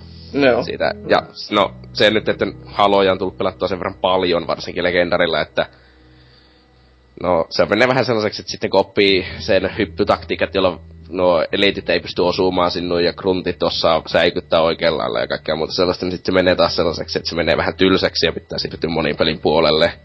No. Se, koska se menee taas liian helpoksi. Joo. Niin, mutta se on aika tärkeä osa mulle sitä pelikokemusta, vaikka samalla myös ymmärrän sitä, että miksi joku ei ehkä haluaisi pelata kovalla vaikeustasolla, koska no, jos oot paska, niin se saattaa häiritä sua. Mut hyvin sanottu. Nykypäivänä, kun sä maksat pelistä 70, niin jos mä nyt menen sen pelin läpi 3 tunnissa, niin kyllä mä pituttaa se rahankäyttö siinä kohtaa. Joo, niin siis niin, viimeinen vaikeasta yleensä ainakin tuplaa sen, jos se on tarpeeksi pulssitti tavalla tehty. Niin. Ja siis, kun se peli on kuitenkin tarkoitus olla silleen... No siis on totta kai pelejä, mitkä on semmosia tosi tarinallisia ja tälleen, että se on niinku kiva mennä hyvää tahtia eteenpäin. Niin, mut silti sit puuttuu kokonaan silloin se pelaaminen, jos sulla ei oo mitään haastetta siinä pelaamisessa. Niin. Mä en sen takia niinku ymmärrä näitä, menin veri sillä läpi, Sitten ei koskaan enää pelatakaan sitä peliä alaisille vaan, et wow. Niin. Jos halus vaan nopeet sen backlogista poistaa. Mä halus jättää trofin. Niin, vaikka sehän just tietenkin trofihuorot ei pelaa easyllä ikinä, koska silloin jopa ei saa niinkö ollenkaan monissa peleissä ei oo esim. Easy trofia. Mut trofihuorot on kuitenkin päässä jotain vikaa ihan muista syistä, niin mä puhut niitten tekemisiä ollenkaan. Oho. Ja Mikson on palannut nähtävästi. Woo! Vai onko? Olet. Kyllä. Joo, kysymys oli siis, millä vaikeusasteella sä yleensä pelaat pelejä ja minkä takia? Peleistä riippuen ne vähän vaihtelee, että niinku räiskinät mä yleensä niinku nykyisin tuppaa menemään niinku varmaan hardilla, koska kuitenkin sen verran niinku veteraani enää mikään filtti casual, niin niin ne voi mennä se hardilla, koska mä kuitenkin tykkään antaa itseään semmosen pienen haasteen, että se ei oo vaan just semmoista niinku, että juokse vaan tästä kaikkien läpi. Moi Infinity Ward, terveisiä. Mutta ehkä sitten, tai aika monet muut pelit mä niinku koitan ehkä aluksi niinku mediumilla, ja sitten saatan mennä läpikin, jos mä niinku oikeesti pidin niistä, niin hardilla. Dishonored taisi olla yksi tämmönen, mun mielestä mä aloitin sen mediumilla, ja sit ihan vaan niinku kokeillakseni, et kummonen tää on, ja mä sit kuitenkin aloitin uuden pelin sitä hardilla, mut se taisi kyllä jäädä aika pahasti kesken. Mut se niinku, kyseinen pelihän ei kyllä ollut, se mun mielestä oli just sopivan haastava, ehkä hardilla ois saanut ehkä olla vähän vaikeampi, et... Se ois saanut olla verihardillakin huomattavasti vaikeampi, kun 7 tunnissa läpi. Ilman, että kuolen muutaman kerran koko aikana, niin. Sä et kyllä paljon jää paikalle ihmettelee mitään. Siis se on kasuaalien puuha se maisemien kattelu.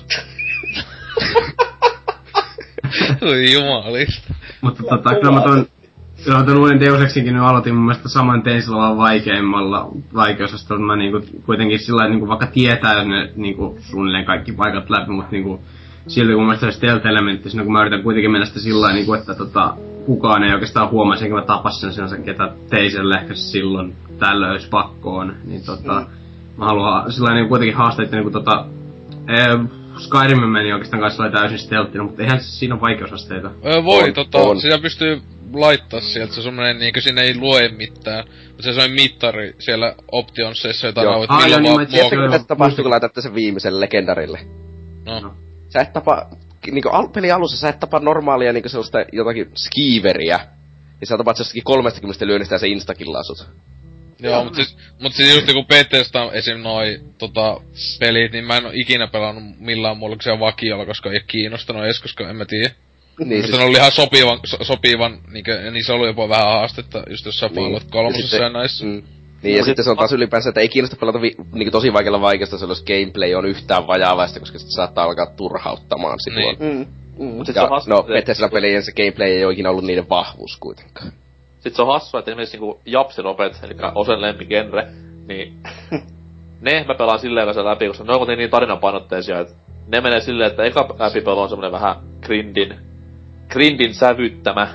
Joo. Että vähän pistää ylileveliä, että voi vaan niinku surffailla sen pelin läpi ja nauttia juonesta, mut sit yleensä se niinku seuraava läpipelu, milloin se ikinä onkaan, niin se menee silleen, että mennään niinku sillä rajoilla, että just pärjätään. Et no. Pokemonit on hyviä esimerkkejä, että ne yleensä menee silleen, että pikku ylilevulla ensin läpi ja sitten ruvetaan tekemään vasta nuslokkeja ja tämmösiä muita masokisti hommia. Siis tietenkin sulla on se vika, että sä pelaat japsi roolipelejä ensinnäkin, mut sit sä pelaat niitä vielä uudestaan. Että mä en tiedä kuinka paljon sun äiti on hakannut, kun on lapsi. Pari kertaa tiputtu päälaelle. Joo, se on sit kevyesti. Mutta joo, siis selvästikin meikäläinen on porukan nöösin, no se oli varmaan itsestäänselvyyskin, koska mä pelaan suurimman osan peleistäni ihan normaalilla. Ja osa on siitä syystä, että mä haluan nähdä, että mihin kehittäjä on niinku koittanut saada sen, niinku, sen niin sanotun kultaisen keskitie, että se ei olisi niinku liian vaikea ja ei olisi niinku liian hankala. Että se mihin olisi niinku oikeasti tähdännyt sen vaikeusaste ja onko se niinku onnistunut siinä balansoinnissa. Siis et tuossa just sanoa sen, että sä et osaa pelata no, niin hipsterimäisesti. Mutta siis tossakin ihan vaihtelee esim. Tääkin, että se ei aina meinaa, että lukee esim. Normal tai average, niin että se olisi se, mikä haluttaisiin, jos haloissa lukee, että vähintään pitäisi sillä toisiksi vaikeimmalla vetää. Ja mun mielestä Gears of War jossakin lukee, että pitää toisiksi vaikeimmalla, että silleen niinkö, että se on vaan niinkö, no, tavallisille pelaajille se keskitaso. Joo, kyllä sitä tulee todellakin katsottua noissa aika tarkkaan, että just Gears of Warit on semmosia, että ei siellä niinku normalisoi aivan niinku semmoista, että voi läpi juoksu. Ja sulla on Hasuki kuitenkin, jos sä käyt intin, niin susta tulee mies, ja silloin sä päätet myös miesten vaikeustasolla. Älä huoli. Voi kuule, katsokko C-Force, niin ei mun tartti. Voi vettä. Tää on taas Sivareen kanssa joutuu puhumaan, voi vittu. Voi kun ei tarvitse edes semmoista vaivautua. Voi. Mihin tää maailma on taas menossa? Hiljaa sinä Suomen puolustaja sieltä maailman toiselta laidalta. Urheilu ja isänmaa. Sekin vitun natsi. Mikä on se sen isänmaallisempaa? Siis ajatella, että siis meidän pitää ottaa huomioon, että NK on syntynyt niin 20-luvulla. Niin se oli silloin justiinsa varttumansa niin pahimmassa teini-iässä siihen aikaan, kun oli suuri sota pahaa Neuvostoliittoa vastaan. Mä olin niin angsti silloin. Niin. Mä en enää kodi yhtään.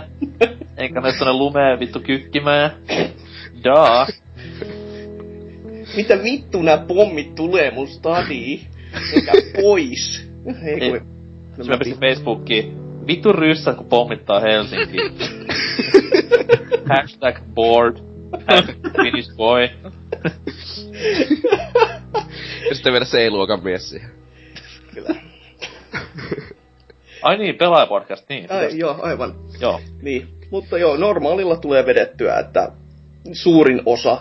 Mutta se sitten riippuu ihan pelistä, että välillä jos oikeasti haluaisin vaan sen pelin pelata läpi ja sitten se alkaa niinku potkimaan oikein kunnolla päähän, niin kyllä sitä saattaa niinku easy lekkiin vierähtää, mutta siihen on hyvä selitys. Yleensä näissä peleissä on vaihtoehdot easy sekä hard. Elikkä siellä ei oo sitä normaalia. Elikkä se on sellainen niinku käytännössä, että voi, etkö sä osaa pelata, mee easy. Niin se on sellainen niinku, pelin kehittäjät sellainen kevyt keskisormen näyttö, että voi, ai sä oot paska. Voi, kui nyt näin. Vaikka nimeltä muutaman kehittäjän, niin mä tietäisin, että minkä Kickstarter-projekteihin minä voin tunkea rahaa.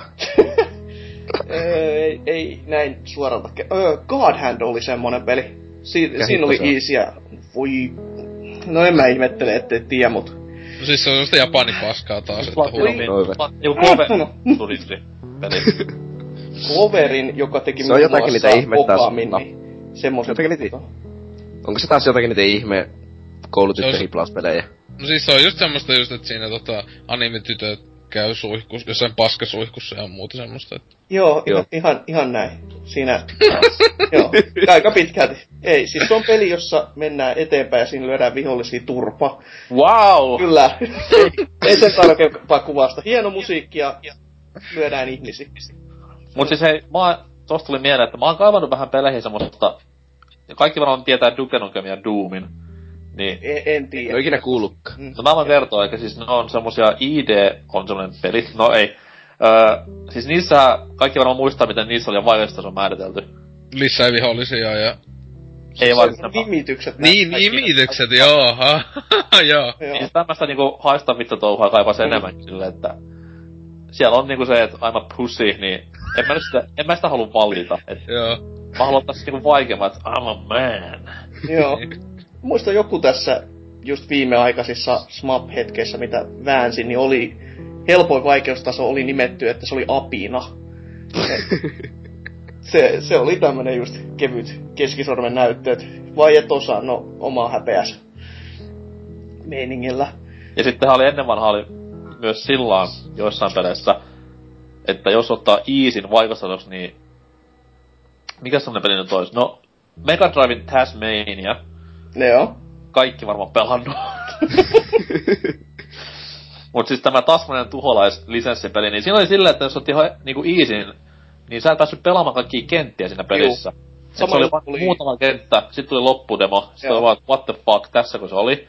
Sit menit normaalille, niin kaikki kentät oli samantien siinä, et se oli semmonen kiva koukku mun mielestä siinä. Sama juttu oli Lions Kingissä aikoinaan, että pelasit easyllä, niin se oli se just se 3-4 tasoa. Joo, niin olikin joo, siinäkin. Sit oli vaan, et ei se nyt se leffa tähän loppunut, mut peli vaan sanoi, et no, voi. Ota vaikeampi vaikeustaso ja mee. No, eipä se muksuna. Arvaa miltä sä tutunut niistä tyypeistä, ketkä pelaa ensin peliä easyllä. Sitten tulee Hakuna Matata ja lopputekstit. Sitten katsoi leffaa silleen, what the fuck, mitä tässä niinku tapahtuu? Ois aika kovan lisenssipelet nykypäivänäkin silleen vaan, että... Toy Story 3 päättyy siihen, että kamat viedään pois kotota ja teet. No, mutta hyvä, kuinka ei oo nähnyt sitä leffaa. Se leffakin loppuu siihen vaan, että pääsee vitun päivä kotiin. Juttelee Pennin kanssa silleen, että joo, sit se loppuu siihen, kun kaikki puhuu sit surulliset lopusta silleen, että se oli niin siisti se, kun se oli siinä. Sit on silleen, että mistä puhutte? Josta kun niinku...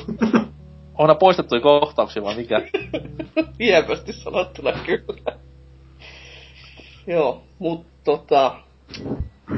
niin, no tässä nyt aika pitkälti tuli selväksi, että eli tämä seuraava kysymys, sen vastaukset, mutta kysytään se silti. Eli kysymys oli, mitä olette mieltä pelien vaikeudesta? Ja aika selvästi se nyt tuli, että jätkät on ihan melaa kovana pelaamassa niitä HC-tasoa. No siis normaali hardinaisen, mutta sitten joku pelit niinku vetää sitten ne niinku hardit ja very hardit sitten vaan niinku ihan överiksi, että ne tekee sitä oikeesti. Mulla oli mielessä joku esimerkki, mä täysin unohdin sen, mutta siis niinku joku varmaan saattaisi muistaa joku peli, missä hardilla tai very hardilla peli muuttui niinku ihan kamalan vaan tuskalliseksi, että sit oli niinku tosi vaan epämiellyttävä pelata, että se tuli liian vaikea jo. Sit kun en millään muista enää mikäs peli mulla tuli mielessä, mutta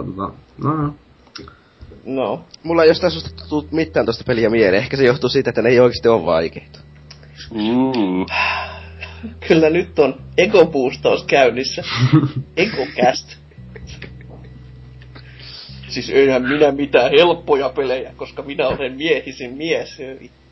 Mutta eiks mie sanoa, että se oli joku Uncharted-peli tai joku ton tapainen, mutta ei se kyllä mun mielestä ollu, en mä tiedä. Uncharted Vitalla on ihan käsittämättömän vaikea sillä viimeisellä sen, koska se Vitan tikku on niin käsittämättömän epätarkka, että sille ei osu paskankaan. Niin, mut erikseen nämä pelit, mitkä on niinku paskoja, tai niinku huonosti tehtyjä ja vaikeita sen takia. Niin. Et se on joo, josta päästäänkin, koska... Niin ne voidaan tehdä oma kästi, mikä nimi on. Jakso numero 99. Huonot pelit, mitkä on sen takia paskoja.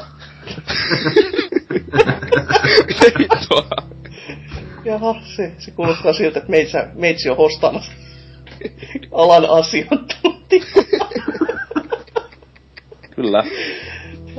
Ei sitä olisi tarttunut myöntää, mä nauroin sille itse ihan tahalla. Voit ne puhua Army of Twosta vittu niin paljon, kun haluat pitää. Joo, voin pitää sitä 3 tunnin monologia sitten, että kuinka hieno peli oli. Tai koko trilogia. Peli, jota on vaikea pelata sen huonoiden takia.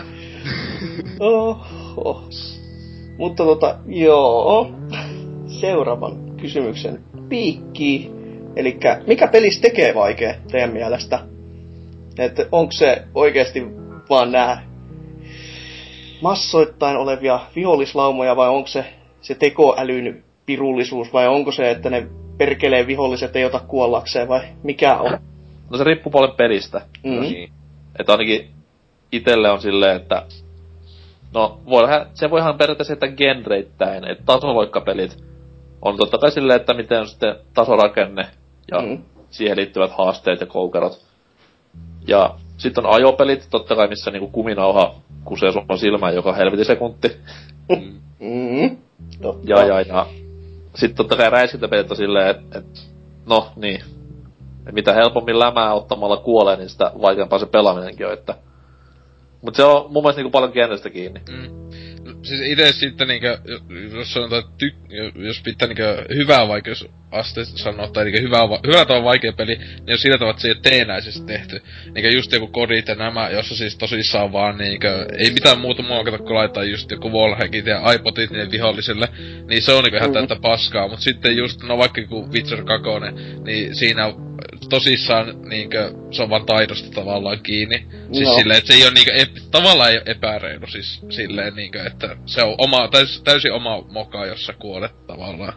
Että ei tuu semmosia niinkö, oho, kämäsiä one-shot kuolemia yhtäkkiä vaan tai muuta, niin mä tiedän. Siinä taisi olla kyllä se taikasana, että peli ei oo vaan niinku, että se ei tunnu, että se olisi epäreilu. Niin. Silleen, että se potkis vaan perseelle sen takia, että koska se peli nyt sattuu olemaan vaikealla. Niin, silleen kun FPS-peleissä se on probleema, että suurassa oikeesti tekee se viimeisen vaikeustason silleen, että vihollisille lisää tarkkuutta, vähän lisää hellaa niille ja sun helaa minimiin. Mutta siis siinä ei välttämättä ole mitään vikkaa, kunhan jos niinkö se ei tuntuu sellaiselta epäreilta. Siis Call of Duty on sellaisia, että jos sä kävelet väärässä kohti, niin sä vaan kuolet ilman mitään varoitusta. Sitten sä yrität uudestaan ja muistat seuraavalla kerralla kävellä hiukkasen eri kohdasta, että sä et kuole. Niin. Ja sitten siis niinkö tietenkin sä kuolet siihen monta kertaa, kun sä lopulta sitten muistat, että niin tehdään niinkö. Niin. Niinkö just kuulsaisin tää Kod 4:n tää viimeinen, tää Mile High Club, niin sehän oli just semmonen, että tosissaan sitä ei millään niinku logiikalla oikein pystynyt niinku tavallaan päästä läpi, että se oli oikeesti onnesta kiinni tyyliin, että osuuko nyt vihollinen suhun vai ei. Että se oli oikeesti ihan täysin, jos niinku vaikeimmalla siis pelas, niin se oli ihan siitä kiinni, että siinä ei ollut niinku oikeesti pelitaidolla ollut mitään oikein väliä, että se oli vaan, että mene nyt vähän säkälään, okei nyt sä pääset sinne loppuun. Niin, siis taas sitten kun Halo tekee se silleen hyvin, että viholliset on paljon aggressiivisempi ja sä et voi niinku enää vaan kämppiä suojissa suurosaajasta ja selviytyä sillä sen takia, koska kaikki isommat viholliset tulee suoraan sinun naamalle ja sä et kerkeä olla siellä, kun yleensä vielä kilvet palautuu vähän hiljempaa. Niin, ja siis siellä joutuu oikeesti miettimään, että niin mitä, kun panokset vähän vähissä, vaikka halos. Niin, joo, mutta siis tietenkin... Niin, vähän miettiä, että mikähän ase nyt jossakin ois, vaikka joka keleipaisi, kun panokset lopusta tai jotain muuta. Niin, mutta sitten siis halosahan sitten myös se idea, että sun pitää lopulta oppia se, että sun pitää pysyä oikealla etäisyyksillä vihollisista ja hyppiä, niin sitten se niiden tekoäly ampuu susta 90% ajasta ohi sen, jos ne ei osaa ottaa ennakkoa. Siis... Se on vaan pelin paskuudestakin sinkosta se vaikeus, tai sen helppoa. Ei ole, se ei ole helppoa siltä, koska sun pitää tehdä se täydellisesti, muuten käy tosi huonosti. Koska sulla ei ole mitään suojaa, niin se on täysin avonaan sitä kuolevaa suoraan.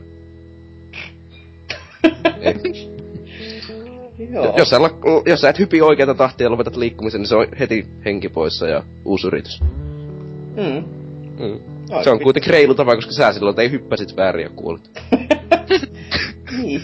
Vittu on vaan rankkaa niinku tämä Spartan-sotilaiden koulutus. Opettaa hyppimään oikein. Niin, opi hyppimään oikein. Näpytät sitä aata oikeassa tahdissa, silleen että se hyppii sivuutsusuunnassa ja ammu headshotteja koko ajan, koska sä ammut yhdenkään laukauksen ohi headshotista. Tai ammut plasmapistoolin ammuksen yhdenkään ohi, se tarkoittaa, että sä et kerkee ladata niitä aseita ennen kuin sä kuolet. Juurikin näin. Niin. On se sairasta hommaa kyllä, jumalauta. Mutta onks Miksonilla tähän? Joo, itseasiassa mä olin just sanomassakin niinku, että toi pelien niinku, tai ainakin noiden roguelikeja ja yleensäkin niinku pelien, jotenkin semmoiset niinku sattumanvaraisuus on niinku on aika iso, niin se on aika iso rooli niinku sen kanssa, että mä nyt mietin, että The Binding of Isaac, niin se voi mennä joko tosi hyvin tai se voi mennä tosi huonosti, ja sitten ne pelit, mistä mä puhuin alussa, eli Risk of Rain ja Rogue Legacy, niin kun Risk of Rain on se idea, että niinku peli vaikeutuu koko ajan myötä, niin siinäkin on joku 8 eri vaikeusta, oli jotain very easy, medium, hard, very hard, sitten oli jotakin insane ja ha ha ha ha oli viimeinen. Mutta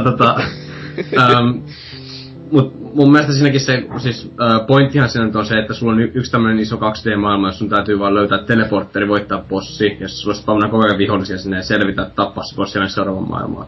Mutta sitten kun se on roguelike, niin siinä mun mielestä niinku vaikuttaa niin paljon, että niinku mitä eri esineitä sä saat, että jos sulle tulee niinku jotain tosi hyvää settiä, niinku jotain raketiheitintää ja semmosia, jotain klusteripommeja ja niinku, koko ajan jotain HP-regeniä, niin se on niinku tosi helppo, mutta sitten taas välillä tulee niitä palaneen pizzan näköisiä kilpiä, mitkä vaan, jos otat vähemmän damagea, mutta oikeastaan tää palaa näitä pizzolta. Ja se sitten menee ihan kamalasti, niin mut sitten tässäkin se oikeastaan se vaikeus on vaan se, että niinku viholliset vaan ottaa enemmän damagea ja sä otat niiltä tietysti enemmän, että mun mielestä se on sitten, se on just se vähän huono tapa toteuttaa oikeastaan sitä. Mut niinku mun mielestä siihen vaikuttaa myös niin paljon siihen niinku toi maailman struktuuri ja niinku yleensäkin ne esineet, mitä sulle saattaa heittää. Ja Rogue Legacy oikeastaan aika lailla sama asia tietysti sitten. Että just se randomin elementti, että mä tykkään sitä niinku, että joskus se voi olla niinku tosi helppo, mutta joskus myös tosi vaikeeta. FTL on oikeastaan vähän sama asia, mitä vähän aikaa sitten pelasin. Joo. Ja no, mitä nyt itsekin tässä nyt, vaikka mä nyt kauheasti noilla vaikeilla vaikeusasteilla pelaakaan, mutta ainakin hyvällä tavalla pelistä tekee vaikean, siis tosi hyvä tasosuunnittelu, että silloin myöskään kun se ei niinku oikeasti haittaa, niin sitä ei niinku, ja silloin kun se on omista skilleistä kiinni, niin se ei pääse niinku haittaamaan ja kautta ärsyttämään, niin silloin ainakin se tuntuu hyvältä vaikeudelta. Että muun muassa nyt kun tuli mieleen tuossa, kattelin Super Mario 3D Worldin niitä ekstratasoja siihen malliin, niin oli silleen, että kyllä se nyt vähän alkoi ärsyttämään, mutta siis ärsytti enemmän just ne, että kun omat skillit ei mätsännyt siihen, niinku, siihen haluttuun tilanteeseen, että mitä mä olisin saanut siellä ruudulla aikaa. Että ei ollut siitä, että tasosuunnittelu vaan olisi niinku puhdasta haista vittua, vaikka no sitähän se on, mutta silleen kuitenkin, että se ei niinku ihan puhtaasti osaa tuurista kiinni, vaan siihen oikeasti niinku vaaditaan sitä taitoa, että ainakin muistelen, olisikohan ollut vaikeita edes, mutta nämä käytännössä niin sanotusti vaikeat kautta paskan tasosuunnittelun sisältävät pelit, kuten Sonic the Hedgehog episodi 1 että 2. Ne ei ole vaikeita, mutta niissä on niin huono tasosuunnittelu, että niissä niinku haluaa vaan repi hiukset päästää. Että siellä kun tulee tehtyä niitä vitun virheliikkeitä sen takia, kun oho, taso loppuu kesken ja tipuin rotkoon, no vittu. No, mutta siis jälleen kerran peli, jota on vaikea pelata, sen huonon takia on ihan eri asia kuin vaikea peli. Niin. Sen takia tässä mä muotoilinkin just, että huonous siihen, se on taikasana. Mutta sitten tämä viimeinen... Saanko muuten sanoa vielä aina sen kolmanteen niinku täysin päinvastoin, mitä mä äsken sanoin. Niin niinku myös pelit niinku oikeastaan tuli mieleen niinku saman tein tuossa, että peli niinku mikä ei oikeastaan olekaan niin random, mutta silti niinku sillain omalla tavallaan vaikea, niin tietysti noin niinku soulsit, koska nehän on niinku, ei oo millään tavalla oikeastaan sellainen randomeita, että kaikki on niinku paikallaan se ja tulee aina olemaankin. Mutta silti niin se on niinku semmonen oma niinku haastavuutensa kuitenkin, koska se AI saattaa kuitenkin sinne ehkä hiukan tehdä jotain omaa pientä settiään. No. Se on. Ja niihin palataankin kohta puolin noihin Souls-peleihin. Ja viimeinen kysymys ennen kuin mennään tauolle, niin olisi tämmönen, että millä tavalla pelien vaikeus pitäisi teidän mielestä tehdä kautta toteuttaa, että no, käytännössä me siitä puhuttiinkin yhtä lailla niin kuin tässäkin jo, että aika pitkälti siis, eikö se ole just nää, että kunhan tekee reilusti. Joo, mä tykkään siitä, että se olisi sitä karsetumpaa pelejä just silleen, että sä menet Unchartedin helpolla läpi, mutta sieltä puuttuu välistä kenttiä. Tai jotain muuta vastaavaa, että se periaatteessa vaikeassa se on palkitsis pelaajaa jollain tavalla enemmän. Muutenkin kuin sillä vitun trofilla, mitä voi näyttää kaverille. Niin, mut siis mä en kuitenkaan halua sitä, että se helppo vaikeus tosiaan jotenkin jättäisi niinku mitään niinku silleen oikeeta siitä pelistä, että siis mistä Halot on tehnyt se esimerkiksi hyvin, että ne näyttää siinä lopussa vaan aina sen pikkusen ehkä puolen minuutin kutskeneen, joka näkyy pelkästään legendarivaikeustasolla. Joo, totta kai niinku ei juonensa millään tavalla vaikuttaa. Niin, mutta siis kyllä esim. Voisi olla jotakin ekstra alueita, että jotain voi käydä tutkimassa. Mutta tässä kun sanoo, että juone ei saa vaikuttaa, niin tää Gears of War Judgmenttihän just tosi mun mielestä paskasti on tehnyt sen, että siinähän on, joka koko ajan tulee tämmösiä niinku vaikeutuksia siihen peliin, ihan se on kaikilla vaikeusasteilla, ja niin sä tavallaan avaa sen pelin oikean juoneen. Et jos et sä tee niitä, niin se pelin juoni on tavallaan niinku feikki, tai siis mitään ne punta. Niin ei mut siis se just kun ne valehtelee siellä oikeudenkäynnissä, mut siis se just älyttömiä kun ne ei oo mitään niinku millään tavalla loogisia ne vaikeudet siinä. No just silleen, minä päätin käyttää vain nyt näitä kahta asetta, en käyttänyt mitään muita asetta koko aikana. Silleen, mitä vittua, miksi vitussa sä etkä ottanut noita vihollisia aseita? Niin se on ihan tosiaan saatanan tyhmiä. Tai just joku, tässä on nyt tämmönen aikaraja, koska en tiedä miksi. Silleen niinkö, Kyllä niissä osassa oli ihan hyväkin selitys silleen, että nyt olisi pommit tulossa taivaalta tai muuta vastaavaa, mutta osa oli... Mutta just näitä aseitten lukitseminen vaan tiettyyn kahteen oli vitun tyhmää. Se on. Siis just toi niinku, että tässä lopussa kun tommonen ylläri-pylläri bonus, tai sitten... Just semmonen niinku, että ois lisää, esimerkiksi jossain tehtävässä lisää pelattavaa enemmän sillä vaikeammalla tasolla. Et ei silleen niinku, että pelaa Mariota ja sit tulee yhtäkkiä semmonen ruutu on puoli minuuttia musta ja Mario tuleekin transseksuaalinen Bowseria vastaan loppuun taistelu. Mitä tässä välissä niinku tapahtuu? Vaan silleen niinku, että se on lisää siinä välissä ja sitten vielä lopussa lisää tämmöstä porkkanaa. Totta kai nyt mä menen YouTubeen sen katsomaan sen, mikä sen löytyy. Niinku heti day one, mut pelaajalle kuitenkin vähän jotain kivempaa palkkiota. Niin tietenkin vois olla esimerkiksi, jos jotain parempia aseita voisi olla just siinä, että jos se vihollismäärät ja viholliskestävyydet on niinku parempia, niin ehkä ei pitäisi pudottamis parempaa kamaa. Niin, just näin. Tai myöskin saattiin, että olisi hauskempia aseita käytännössä siinä mielessä, että olisi joku semmonen niinku... No yksinkertaisesti, jos vaikka Haloissa ei olisi Energy Bladea, jossain näissä sanotaanko... Energy Sword. No, Halo. No ei olisi niissä kolmessa helpommassa vaikeustasossa. Energy Pocket Knife. Joo, kyllä se. Olis just nyt taskupuukko vaan. MacGyverilla vetää... Swiss Army. Joo. Kyllä, mut jos kuitenkin sitä ei niinku siis, olis niissä helpommissa, niin... Joo, mut siis Halosahan niinku ylipäänsä nuo miekka-eliitit ja niinku rakettieliitit, niin nehän niiden määrä jotakin 10-kertaistuu legendarilla. Okei. Että siis vihollisilla on paljon enemmän niitä, mut siis käytännössä legendarilla sä voit vettää niillä superasseilla suurin osan pelistä. No nelosta lukunottamatta, kun nelosessa ne muutti sitä silleen, että sun piti oikeesti etsiä asseita legendarilla, koska ammuksista loppu saman tien. No. Ja sitten minusta myös on tärkeää, että se ei saa niinku... Minusta se on kuitenkin väärä tapa lähteä tekemään niinku viimeistä, niinku on vaikeasta, että otetaanpa kaikki checkpointit pois tästä niinku kentästä, että sittenhän ne saa aina yrittää kokonaan alusta. Siis se on vaan laiskuutta pelin tekijän puolelta. Niin on.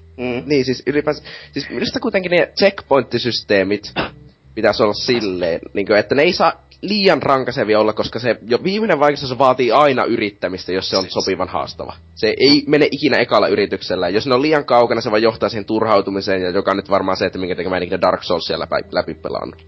Sen takia, koska siinä on niin rankaseva se kuolema, että mua ei huvittanut mitään alkaa testailen tai mitään sellaista. Ei siis, Schmuppelessä tuo toimii, että otetaan checkpointti pois.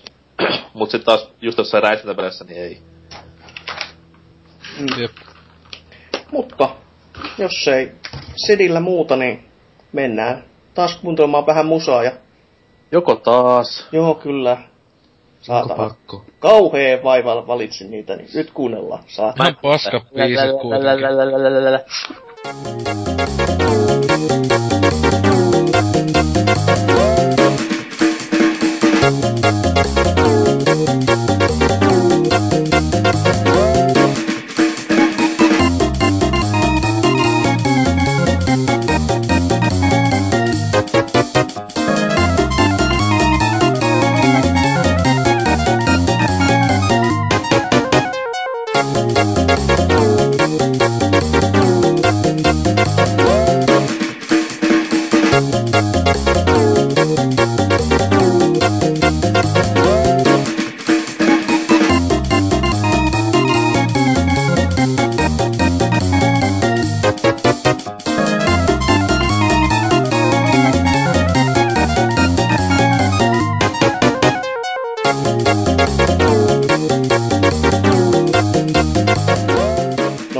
Nyt on sitten musiikin kuunneltu. Saatana, oli hyvä. Tai no, ainakin itse sanoi, että oli hyvä. Ja nyt olisi sitten tarkoitus, koska ei mulla mitään ideoita tämän kästisuhteen ollut, niin vähän name-droppaillaan sitten tällaisia vaikeita pelejä ja keskustellaan niistä sitten ihan huvin vuoksi, koska mitä sisältöä näissä muutenkaan. Elikkä ihan ekana on kissa nostettava pöydälle niin sanotakseen ja otettava esille nämä Demon Souls ja Dark Souls. Ja näähän on nyt siis semmosia pelejä, jotka on viime vuosina tuonut ihan tätä oikeeta sitten tämmöstä Prepare Your Anus-meininkiä kehiin ja on niinku näyttänyt sen, että kädestä ei pidellä kiinni ja jos et osaa, niin sit koita uudelleen ja siihen semmosia kivoja, hassunhauskoja pelejä, jossa kuolema koittaa yllättävänkin usein. Onks te ketään teistä pelannut ollenkaan? Kyllä. Tai no mä oon vaan Dark Soulsia pelannut. Demon Soulsia mä en ollenkaan, mä haluaisin kyllä, mutta niin. En vaan omista enkä kyllä. En mä tekin tiedä, ajattelin kun mä ois hankkivani, koska en mä leikkalla oikeastaan pelaa enää niin paljon, mutta...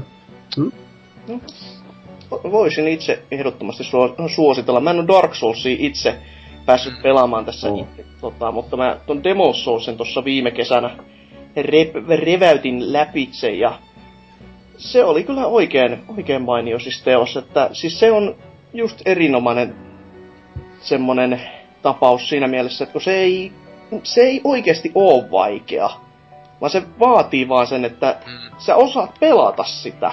Se niinku, silleen mä en pysty sanomaan, että se on vaikea, koska loppupeleissähän sit se alkoi olemaan niinku sitä luokkaa, että no nyt mä menen näin ja sit mä juoksen tän paikan läpi ja sit mä kerään vähän sieluja tässä ja sit se onkin niinku homma ihan plakkarissa, että ei se niinku silleen hankalahko ollut.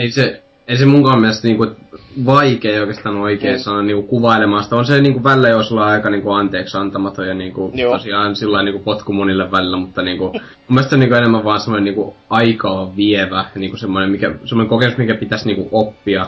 Mut niinku mun mielestä silti ihan niinku semmoinen hieno ja kiintoisa juttu siinä on se, että se peli ei niinku aluksi pidä oikeastaan, kuten sanot, niinku kädestä yhtäänkin, eikä se niinku selitä kovin montaakaan asiaa, mutta kaikki oikeastaan löytyy niinku ohjekirjasta. No, mun mielestä se oli ihan jännä juttu, että kun en mä itekään ollut ymmärtää, kun mullahan on Steam-versio, niin en mä niinku ajatellutkaan, mutta mulla sitten oikeastaan kaverissa nyt tullut kaiken, mutta sitten mä katoin että tuossa oli vielä manuaali, mä päätin katsoa sitä yksi päivä, ja sitten mä huomasin, että tää niinku selitettiin kaikkea, niinku, että mihin noita sieluja käytetään, ja mitä niinku bonfirella voi tehdä, kun ei se peli vaan niinku selitä niitä, mutta että sinänsä se on mun mielestä niinku ihan semmonen mielenkiintoinen veto, mutta niinku en mäkään ois varmaan ihan ensimmäisenä ymmärtänyt kattoo niinku ohjekirjaa oikeesti, mutta tästä opittiin jotain. Niin, tässä on sellainen vanha ajan meininki siinä mielessä, että oli koko ajan, että pienetkin tämmöset niinku oppimiset oli sit niinku suurteko olevina, etkö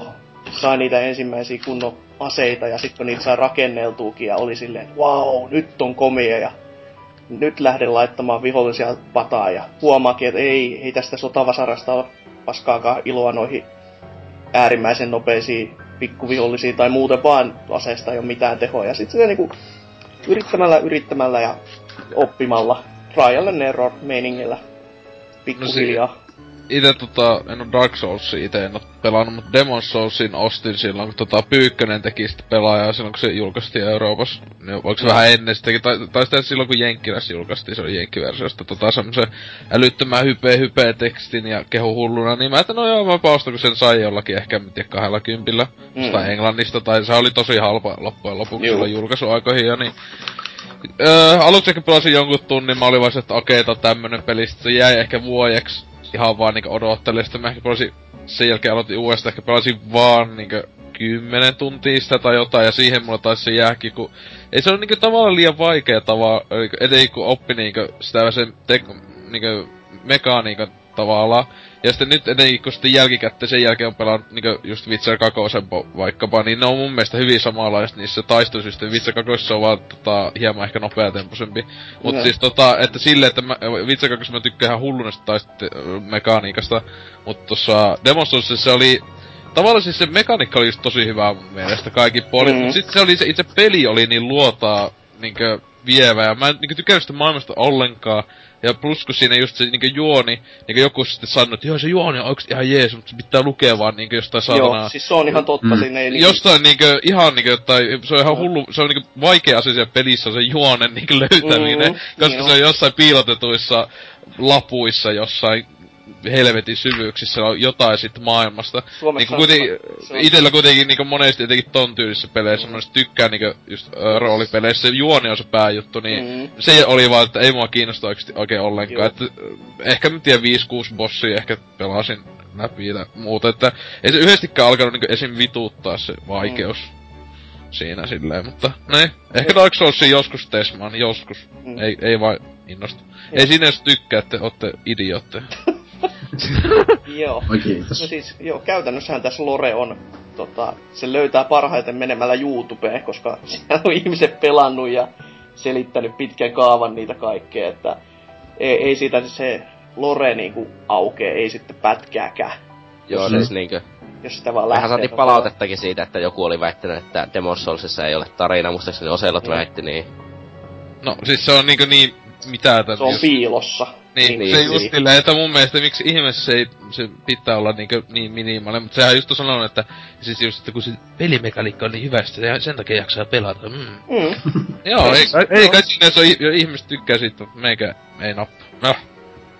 Niin, niinhän se. Mä en tiedä, mikä siinä itse sit niin nappas, että kun ehkä siinä oli se luutin perään juokseminen sitten ja se fakta, että kun se ei ollut niinku MMO-meiningillä, että täällä olisi ihmisiä, vaan se on just se, että täällä ei oo ihmisiä. Jee, tykkää. Joo, mut siis, niinku, mua jäi esimerkiksi se häirittää, että bosseja ei voinut mitenkään farmata, niinku Dark Soulsissa, joka taas johti siihen, että se sielujen hankkiminen muuttui sellaiseksi kamalaksi grindifestiksi, joka ei ollut hauskaa, ja se oli kuitenkin pakollista, jos et ollut superpelaaja. Se riippuu vähän missä grinda tekee. Joo, mut siis niinku, olihan se hauska tietää, että tarvii joku crestin päästäkseen johonkin maalaisen paikkaan, josta saa ihan käsittämättömästi sielu, ja siinä vaiheessa, kun oot Sense Fortressin ulkopuolella jumissa 30-levusena. Joo, niin. Okei, joo, Dark Soulsista mun on just sen takia vaikea sanoakaan, kun siinähän oli tää Open World meininki, eiks vaan? Joo, eikä tää, kun Demon's Soulsissa on tää portaali meiningillä, että on tää päämaailma, josta sitten hyppäät näihin. Onko se nyt 6 eri paikkaa? Niin. Siinä sai hyvin, niin kun saattiin rajoittua sitä, että menen juuri tuonne, ja nyt minä sitten grindaan juuri tuolla. Elikkä joo, siis niinkö, se ylipäänsä sielujen hankkiminen tehtiin Dark Soulsissa minusta sen verran vaikeaksi, että sit se meni liian grindaavaksi ja liian tylsäksi, ja sit se jäi lopulta varmaan kesken syysistettynä sen takia, että sitten, jos sä kuolit, niin se oli aika käsittämättömän iso se rankaisu, koska sä saatat joutua kävelemään yli 10 minuuttia. Niinkö, varsinkin jos ei ollut jotain oikoteita aukaistu sen takia, koska ei ollut sitä Master Keytä. Joo. Ja tietenkin siis tossakin, kun Dark Souls ja Demon's Soulsia just se on tosi siis tää luutti himoamispeliä, joka itellä ylipäätään sen tyyspelit ei paljon nappaa, että tyyli kuin Borderlands 2 ja joku Diablo on melkein ainut, joka enemmän jaksanut jopa napata, mutta just lisää, että joku tykkää. Mä tykkään e-peleistä, jos joutuu käyttää aivoja. No yleensä Demon's Soulsissa ehkä joutuu vähän ehkä. Tai sitten kattoo vaan YouTubesta kaiken. Niin. Se on se pääpelaaja. Ei kannata pelata ollenkaan. Otatte se Twitchin käyttöön ja käy halvaksikin jumalauta, kun ei tarvitse ostella mitään. Siis mulla aikana Demon's Soulsissa oli semmonen niin iso wow-elämys, että se nosti sen pelin arvoa ihan törkeän paljon mun silmissäni. Koska se nyt oli semmonen peli omana aikanaan, et oli kodi, oli Army of Two'ta, oli ties mitä paskaa. Ja sit tulee tämmönen niinku niin tietyllä tavalla uudenlainen, mutta tietyllä tavalla old school peli. Ja just se niinku, että se oli niin hyvällä tavalla haastava, että se oli vaan aivan uskontonta, miten semmonen pystyy eroamaan niin paljon nykytarjonnasta ja miten semmonen ollaan uskallettu tehdä. Ja Dark Souls tottakai oli sitä niinku samaa. Et toki se mainstreamius vähän nakersi silleen, että nyt tämä kestä mentiin pilaamaan, mutta kyllä siitäkin helvetin hieno teos saatiin aikaiseksi ja menee ihan samalle viivalle Demonsin kanssa. Et Demonsin vähän niinku vaikeampi, kyllä. Mut kyllä mä silti ihan samalle viivalle pistäisin ja itse ainakin, mä en nyt oo silleen niinku, mä en oo mikään kovin fani tälle, koska näitten kahden pelin fanithan on kohtuu intohimoista porukkaa. Joo. Erehdy väärälle alueelle jollakin foorumilla ja sanot jotakin tyhmyyttä, niin... Niin oot silleen vaan, että hei, mikä tää bonfire on, niin vittu sä oot bänniä tyyliin. Niin. Et sori, et kysyin. Mut siis tää on niinku tosi hienoa, että tämmönen riski aikanaan tehtiin tän firman toimesta, kun näitä tekee. Ja joo. Toivotaan nyt vaan, että se niinku pitäis sen linjansa ihan loppuun asti, että ei tule sitä Dark Souls-kartingia missään vaiheessa. Niin. Ja hieno asia tässä on kuitenkin se, että mun frendi, kenen kanssa pelasin aikanaan Demon's Soulsia, niin se katsoi vierestä mun läpipeluuta tyyliin harvaisen päivä. Mm. Ja sit yhdessä vaiheessa vaan tokas tommosen tyylin tunnin hiljaisuuden jälkeen, että tää peli on ihan kuin Ghost and Goblins, mut 2000-luvulla. Ei huono verran. Mitä peli sen paikkansa, että molemmat on ihan armottoman vaikeita pelejä, mitkä sijoittuu keskiaikaisiin mörköihin ja... Muutenkaan ei niinku paljon selittele pelaajalle, mitä pitää tehdä, niin... Hassu vertaus, mutta tosi toimiva. Mm. Oikee oiva. Ei oo tullu edes mieleen, mutta... Eikä nyt oo mitään immuutoksi tasoksi.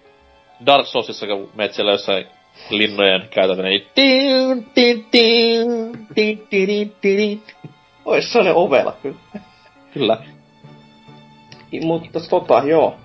Eiköhän niistä kiva vaikeita pelejä oikein nannaa. Kannattaa mennä pelaamaan. Suosittelen. Vaikkei meikäläisen sanoilla mitään arvoa kellekään olekaan.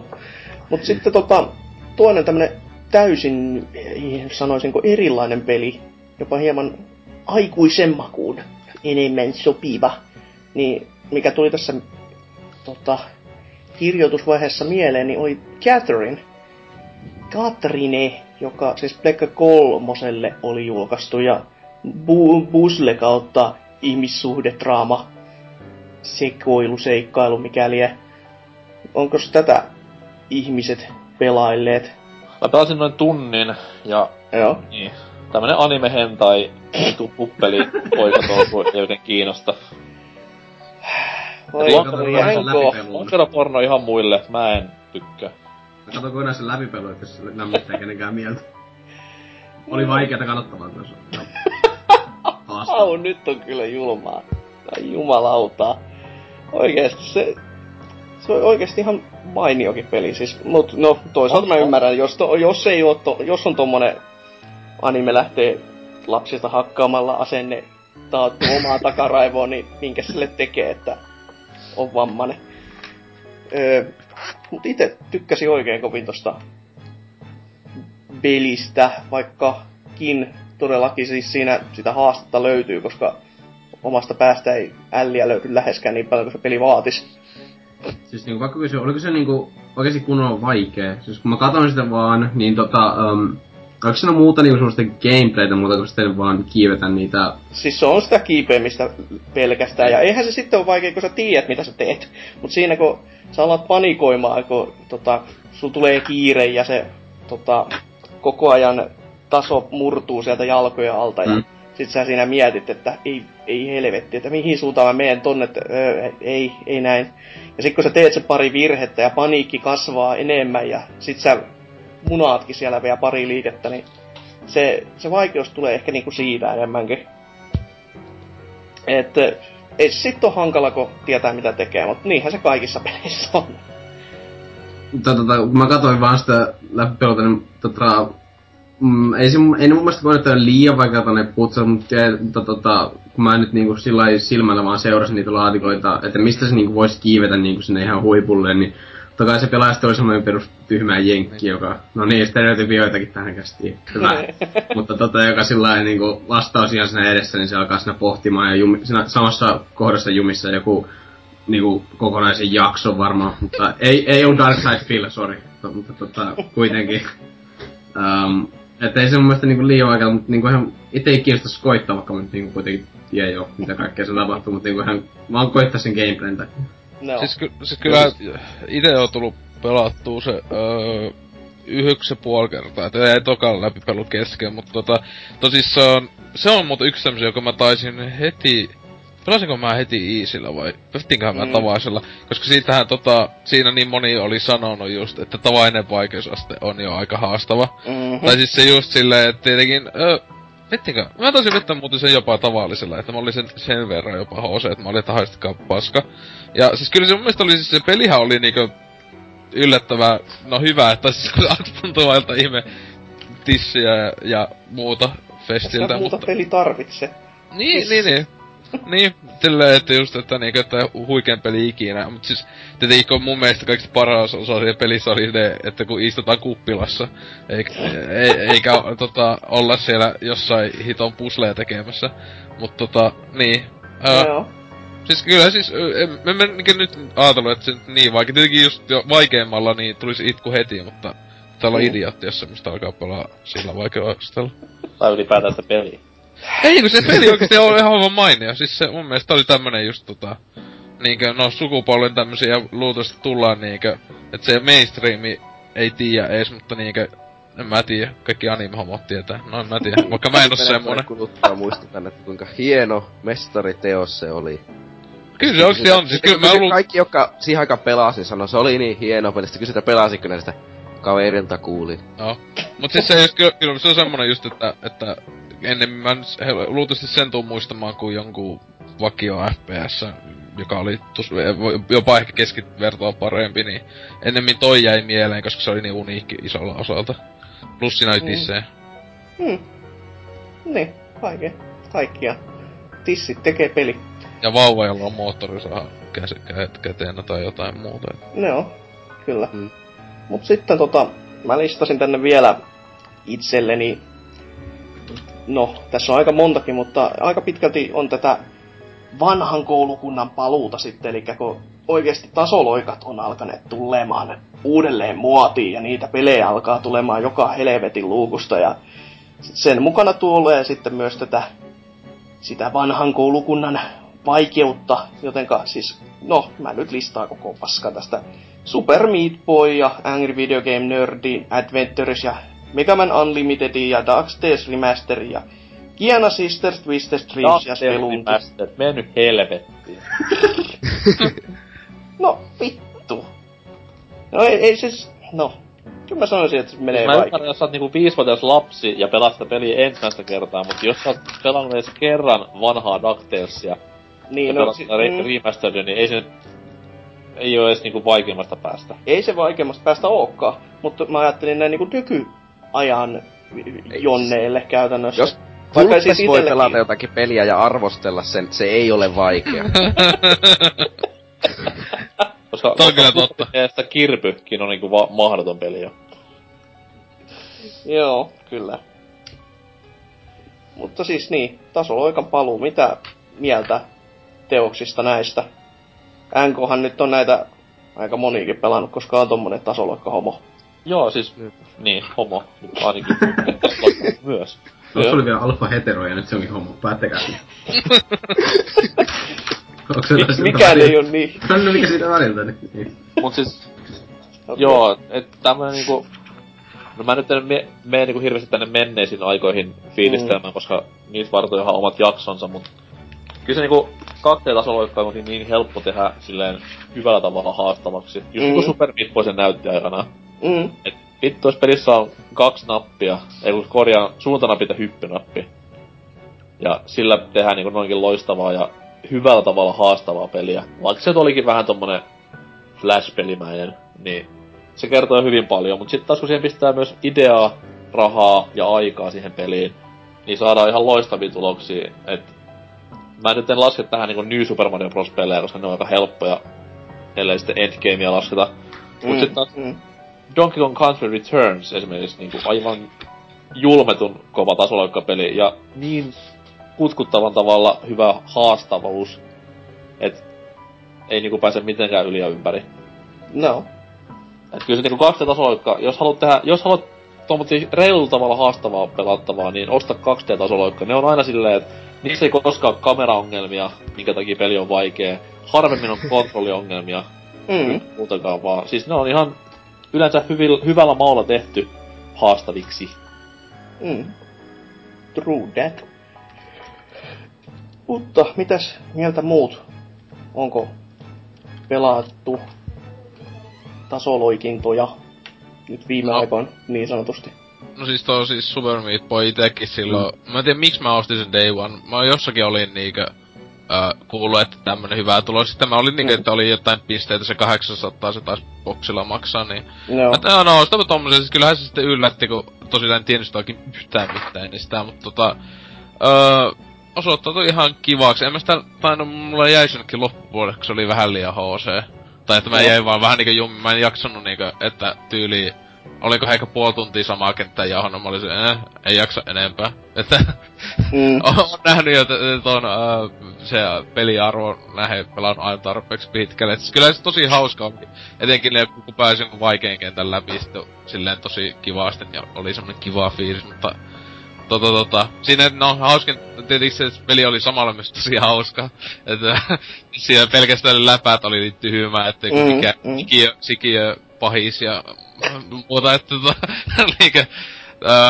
hienoa, mut siis, no, siis tietenkin noitten tekijöitten tosta Binding of Isaacista tykkää enemmän tosissaan, niinkö toi Miksoni tossa ehti aiemmista mainita, että se on omaan makkuun enemmän semmonen kiva peli. Mutta joo. Mä tarvitsen tietää, miksi ostit Day One. Häh? Mä tarvitsen tietää, miksi sä ostit sen Day One. No. Sä vaan luit sen pelin nimen väärin, että sä aloit, se oli Sperm Eat Boy.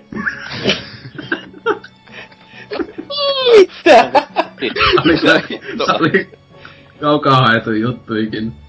Niinku ikinä käsi historiassa. Mä luulen, että mä tosissaan luulin lukevan niin, ettei kun siinä semmonen lihakuutio kuvana ja jotain. Kyllä. Joo. Kamala taso hyppely, sitten mulle Rayman Legendsikin on vaikea. No, se et vaan ei se nyt hirveä. Totta kai siinäkin Endgame on hirveen vaikea. Tai niin, siis Endgamea tarkoitan, että se menee ihan pituun vaikea. Ei se pääpeli nyt tunnu paljon missään. No ei kyllä ehkä ne normikentät, mut sitten kun mennään niitä ihme painajastasoja, että pitää jossakin 40 sekunnissa juossa sinne ihan käsittämättömän monimutkainen kenttä, niin sit se alkaa mennä aika vaikeaks. Opi pelaamaan. Niin. Niinhän se näette kaikkien pelien kanssa. Mitäs ollaan? Tai, no, olen paska. Sitten ei sitä nyt helvetin intopersosta voi sanoa mitään, kun jätkät hakkaa niitä samoja pelejä iästä toiseen. NK nyt tuntuu hakkaa vain niinku Tiian kanssa. Kohta käyttää sen mullu elämä-kortin. Ei todellakaan. Älä hulluttele. Hasuki ei hakkaa mitään muuta kuin muita miehiä. Hakkaan päätäni seinään. Ja NK hakkaamaan tattuja. Isä tyttö ystävänsä. Ei. Mun ja sen välinen asia, se ei kuulu teille. Ei. Kauheeta. Kyllä. KGP koputtaa taas ovelle. Mut mitäs? Onks teillä jotain hienoja ideoita oikeesti vaikeista peleistä, koska meikäläiset settilista loppu siihen? No ainakin Battletoads ja sit toi... No ei mennä näin. Niin. Mut siis tästä vähän uudemmista, siis just tää I Wanna Be The Guy, tää, eikö se oo ilmaispeli ainakin jollain asteella? No, se oli alunperin ilmaispeli ainakin. Niin, että mä oon sitä pelannut vaan sitä ilmaispeliä ainakin, niin sehän oli just tämmönen niinkö haistaa vittu vaikeustason peli, niinkö tahalleen koitti olla niinkö niin vaikea kuin mahdollista, että siinä se oli kyllä semmonen, että ehkä sitä 15 minuuttia pelasi ja oli vaan se, että ok, en pelaa enempää, että kun siinä niinku koko ajan oli tahalla, piti niinku opetella ulkoa, että okei nyt tos niinku tulee joku piilosta joku ansa, joka tappaa sit heti, niin se niinku mä en tykkää ylipäätä tommosista, että jos joutuu niinku ihan käsittämättömän paljon jossain tasoitteessa, etenkin niinku opettelee ulkoisen kentän sinänsä vaan, että siinä ei mitään muuta pointtia, että nää nyt tiedät täydellisesti, että kaikkien täältä ja täältä tulee kuolema, niin jokuhan sitä niinku jotenkin tuo pelaajapuorienkin puolella sitä ketjussa silloin se ei nykyisen ole vanhemmilla silloin siellä oli munat pystyssä kehumassa, että nyt mä pääsin näin pitkälle, että vähän on hyvä. Mutta semmoset pelit niinku periaatteessa niinku ne pohjautuu silkkaan toistoon ja sit tämmösen niinku periaatteessa just tämmösen niinku mikroetenemiseen. Siis et opetellaan ulkoa.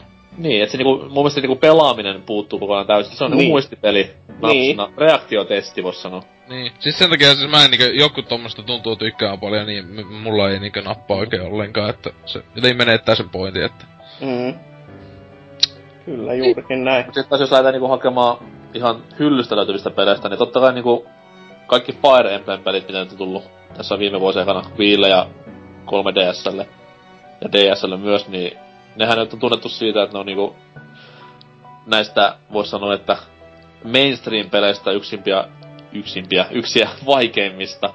Mm. Että totta kai tää uusi osa nyt silleen antoi vähän löysää pelaajille myös. Mut näissä vanhoissa peleissä se oli ihan permadeath ja that's it. Jepa. En ole yhtään sarjan peli pelannut, niin vähän vaikea sanoa mitä pitäisi no. Kyllä. Se kannattaa kyllä, koska niissä, ne on semmosia pelejä, että siinä on ihan vakavissa jopa pelailla. No, joo. Mut sit eiköhän näistä isoista julkaisuista hyllyssä oli niin helposti vaikea, mutta on niinkö... No, viime vuosia kauemmin aikaa ollu nää Final Fantasyt, koska ne on niin totaisen paska, niitä on vaikea päästä läpi ilman, että tappaa itsensä. Että niinkö... Ihan ääninäytöstä kaikista lähtien, niin... Ne on niinkö käet auki tason ulostetta, että niinkö... En löyvää vaikeampaa, siis se ois itelle kaikista vaikea ikinä ois joku Final Fantasy 13 päästä läpi, niinkö... No se on, siinä on tilan oikeas kyllä, että se on. Joo. Mut sit jos lähdetään, kun sit on muita, mitä itellä on mielessä, niin... Xboxin Ninja Gaidenit, 1 ja 2. No kakkonen on vähän semmonen, että mut 1 oikeesti. Ja jos ei nyt puhuta mistään Sigmasta kautta Blackista kautta Sigma Plussasta ja jatkosasta. Aina niin, oikea. Kyllä. Se on jumalauta, se on vaikee. 3 oli täys vitsi, sen jälkeen niinku sarja meni unohduksiin, mut siis kyllä se 1 oli semmonen, että se aikana niinku... Se oli vähän sama fiilis, mikä oli Demon's Soulsia pelatessa, et... Ei tämmöstä voi tehdä, tää on niinku ihan hullua touhua. Mm. Muistan muutamassa kohtaan, kun seivas vaan väärään kohtaan, niin soi muuten peli sit siinä ohi, että voi. Ja sekin oli silleen hyvä, että se, niinku, se ei ollut missään vaiheessa mitenkään epäreilu pelaajakohtaa. Et ei ollut mitään niinku, että kontrollit olisi ollut paskaa, kamerat olisi ollut paskaa, vaan siis se oli vaan silleen, että no opettele pelaamaan paremmin, niin pärjäät. Niinpä. Sitten on myös omassa tässä muistisopukassa niin Kamekupe kaksikko. Niin Metroid Prime 2 ja sit toi F-Zero. No okei, no joo F-Zero.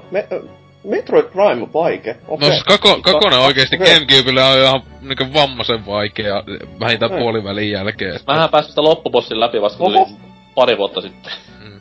Siis se oikeesti, siis sehän tuolla viillä kun ne julkaistiin, se on paljon helpompi kiitos se pelattavuuden. Ja mun mielestä ne helpottikin kai sitä vähän se. Viille. Kyllä se niinku pomot kaatuu vähän. Joo, koska siis se oikeesti siis, se oli ihan käsittämätön vaikea. Eka pelikään mikään nyt ihan läpijuokso on, mutta niinkö, se oli siihenkin nähty ihan käsittämätön vaikea. Et se on ehkä niinkö vaikein peli, mitä ite tällä hetkellä on viista, en tiedä. Sitä en oo pelannut ite läpi koskaan, koska siis se just joku se helvetin pimeä samus on niinkö niin jäätävän vaikea välillä, et... Koittakaa vaikka ite, jos ette usko. Okei, tuli kyllä yllätyksen. Siis en oo Metroid Prime-sarjaa myöskään niin kauheesti. No eka osa jäänyt joskus kesken, joskus vuonna nakki ja keppi, mutta...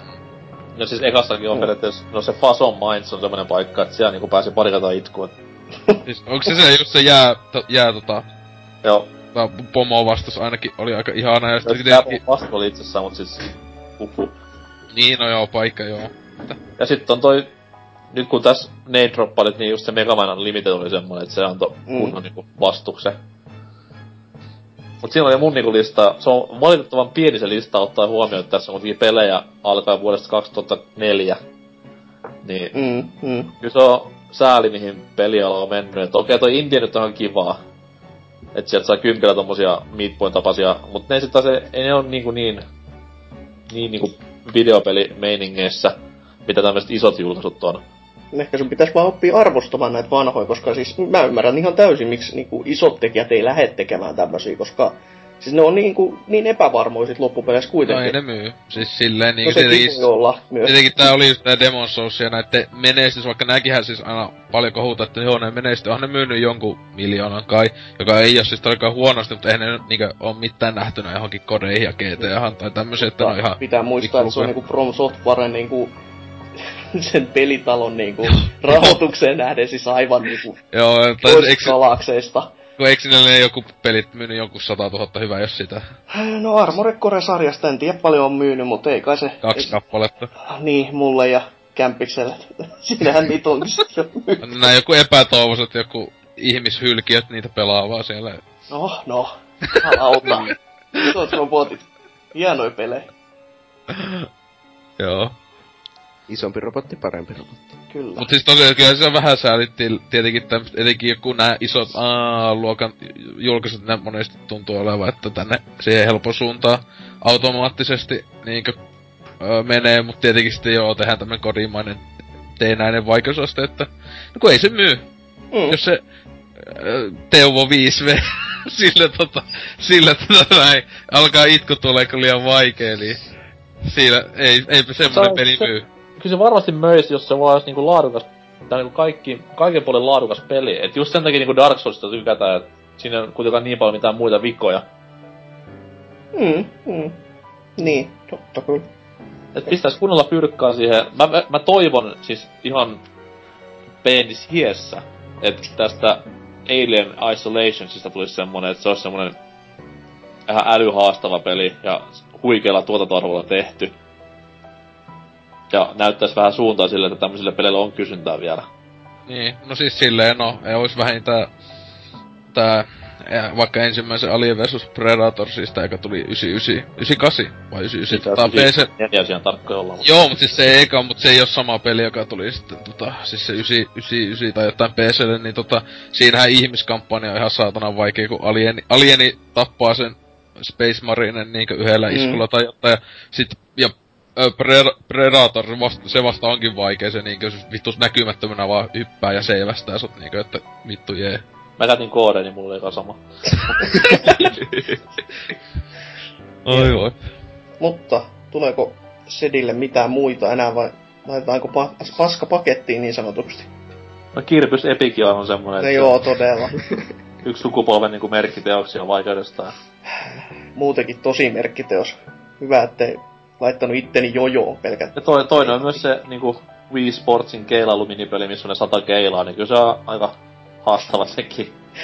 Niin, kyllä, totta. Wii Fittikin on kyllä tosi vaikee, kun sinne tosiaan tosi helpolla laihu. Se on kauhean paljon vaivaa joutunut. Niin, se on tekemään. Se on hirveen vaikee. No. Niin, se tulee hiki. Mä en oo missään musta pelisikään hikoillut kuin siinä. Kuumottaa niin helvetisti pelaa. Sehän on kamalaa. Oh. Siinä on myös hitopitta se läpipelu silleen, et kun haluis laittua 20 kiloa päivässä, mut siinä meneekin vittu 2 kuukautta, niin se on tosi vaikeet. Niin. Mietipä nytte. 300-osainen Let's Play. Muistat vaan kiroilla samalla ja muutenkin vaan haukkua kaikkea, niin kyllä sitä kattoo joku. Joo, jumpscareja ja tommosia noin. Ja facecam, tottakai. Ehkä ne on sama juttu. Ehkä on joo. Mutta on se munkin mielestä niinkö just tossa esim. Animal Crossingin kauhean vaikee, kun mä koskaan päässyt sitä läpi. Koskaan ei tullu semmoista, että game over tai jotain, niinkö mä oon ihan hukas aina, että mitä se pitää tehdä ees. Mulla on sama homma Simsessä silleen, että se on... Sitten kun se... Ei vaan pääse loppubossiin ikinä. Jep. Ja se ei tiedä kuka on pahiksena. Se on mun mielestä aina ihan hämyä. Juoni on kato niin diippi. Mä tiedän kyllä kuka mun pahiksena on Simsessä aina. Velat.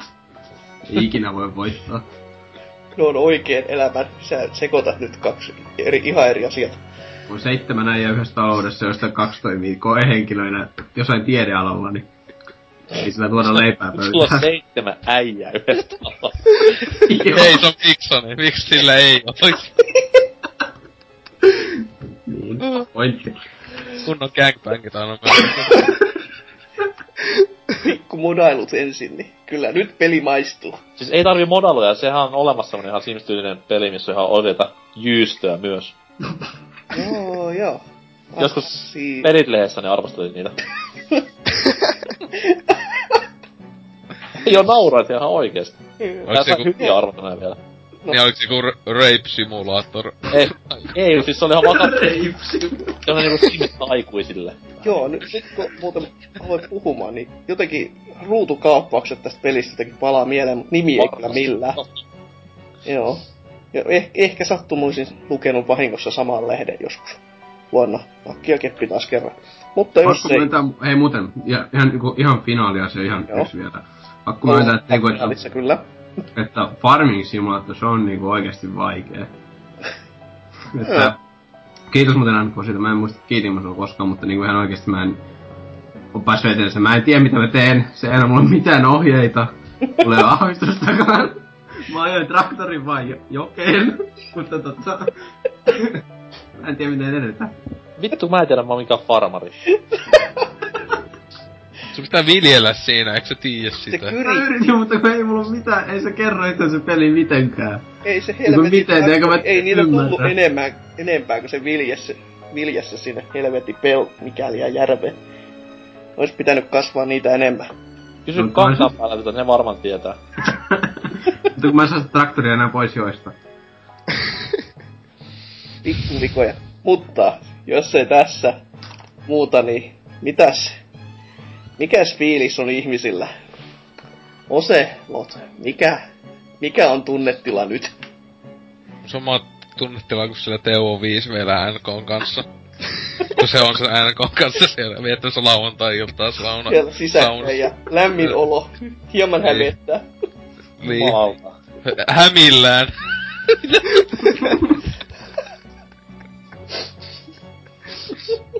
Jos mun mutsi kuuntelee, niin nää on vaan vitsiä, näistä ei mikään totta. Malta on hieno maa.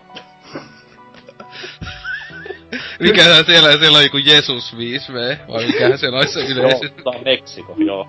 No mikä siellä on niinku yleislivi, joku Abdul? Jeesus 5V.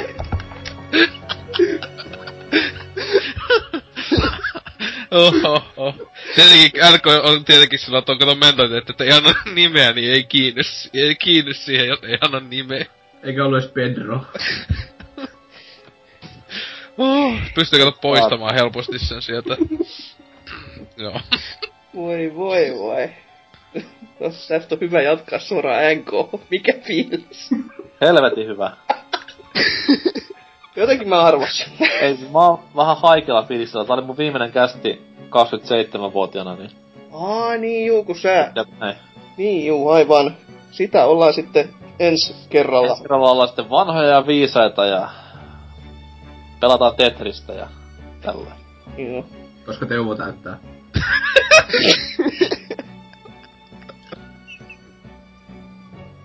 Ai, se on sama päivä. Jumalauta. Kyllä. Tootsi. Mikä? Yrität selvitätkö Oselot nuo fantasiansa meidän jakoi, mutta... No, ihan hyvä fiilis. Kyyneliä tulee silmistä. Ei mistään kyynelikanavista, kun suoraan silmistä. Kyllä. Ja... XCOMia pitäisi alkaa pelaamaan. Ja mä alan nimemään niitä teidän mukaan niitä sotilaita sen, koska mä en enää keksin nimiä, kun niitä kuolee liikaa. Siis se on se ainut oikea tapa pelata XCOMia, että laittaa jotain niinkö... Ees jollain tavalla tuttetaan jotain tämmösten niinkö nimiä. Ja sitten on hauska katsoa, kun ne kuolee. Niinkö mäkin ottan Miksonia ja se kuoli heti, ja se oli vielä Svedupelle. Voi, Oselot. Kuulostaa hyvältä. Kyllä. Mä aloitan joku... Oselot, joku upseeri, joka on niinku Oselot SS homo. No niin. Joku sellainen. Mä otan Jeesus mieluun. SS homo. Jeesus vitsu. Mutta. Mikson. Mikäs nyt on fiilis, kun jäi uutiset lukematta? No, ihan hyvä, ettei tarvinnut lukea siellä lisää kurrisen seikkailuja. Oikeastaan mä oon ihan tyytyväinen, että mä... pidin sen pienen tauon, kun ilmestyi vähän muuta. Mutta ylipäätänsä... Kurrinen myös kyseinen Jesus. Sen takia, koska ikää voisi täsmätä. Niin, yksi... Ei, se on varmaan 6, kun se on se 1, 2, 3. Se on vähän liian vanha aina 3. Eikö se ole 23-vuotias? Mä vähän veikkaan, että se ei mene siihen. Se. Vanha ja viisas. Tosi. Mutta joo, aika sanattomaks vetää. Ei muuta voi oikein sanoa, kun hattuun nostaa. Joo. No, omia fiiliksiä. On se helppo jätkä sanoa, kun et pois puolet käsistä, et... Tässä on niinku itellään mieli turmentunut ja... Itkua vääntää, mut toinen vaan siellä myhäilee ja syö pähkinää. Niin. Häipyy puoleksi tosta tunneksi väppimään jonnekin ja... Sitten ilmaantuu takas niinku mitään ei ois tapahtunut. Syö pähkinä ja menee väppimään. No joo, siinähän sitä hyvin rimmaa. Mutta kyllä, SS-joukkohi sekin. Omia fiiliksiä oli ihan kiva puhua ihmisten kanssa. Ahdistanut taas koko, mikä nyt tässä on varmaan pari viikkoa, melkein kuukausi, herran jumala. Ei ole päässyt puhumaan paskaa videopeleistä, koska tuolla kun menee luonnossa puhumaan ihmisten kanssa, niistä ne katsoo vaan vinoja. On silleen, että mennyt vittuus. Sanotaan ensin, kun esitellä itsensä ja katsoo. Ei. Siis silleen vaan, että hyökkää paikalle ja hei, tiedäksä sen pelin? Siis siinä oli semmonen ja semmonen hetki. Niin se ei jostain kumman syystä iske ihmisiä, en tiedä mikä on. Kummia. Hei, tykkääks sä siitä Rape-simulaattorista? Hei, tiedäksä sen pelin? Nyt. Joo, ei. Se oikein kivaa oli ja oli kiva hostaillakin tämmöstä, vaikka nyt mitenkään ihmeellisesti varmaan vähän name-droppailin siellä täällä paskaa. Kiva puhua ja niin poispäin. Ihan hyvä fiilis, mutta vielä kivempi fiilis siitä, että saa sen koko homman paketti ja pääsee pois tästä. Mutta jos ei tässä sen kummallisempaa, niin outron kautta kästi loppuu ja hyvästelemme. Katsotaan ensi kerralla, mistä silloin puhutaan. Se on vaan hei hei, hyvää yötä. Hyvästi. Hyvää syntymäpäivää minä. Miau.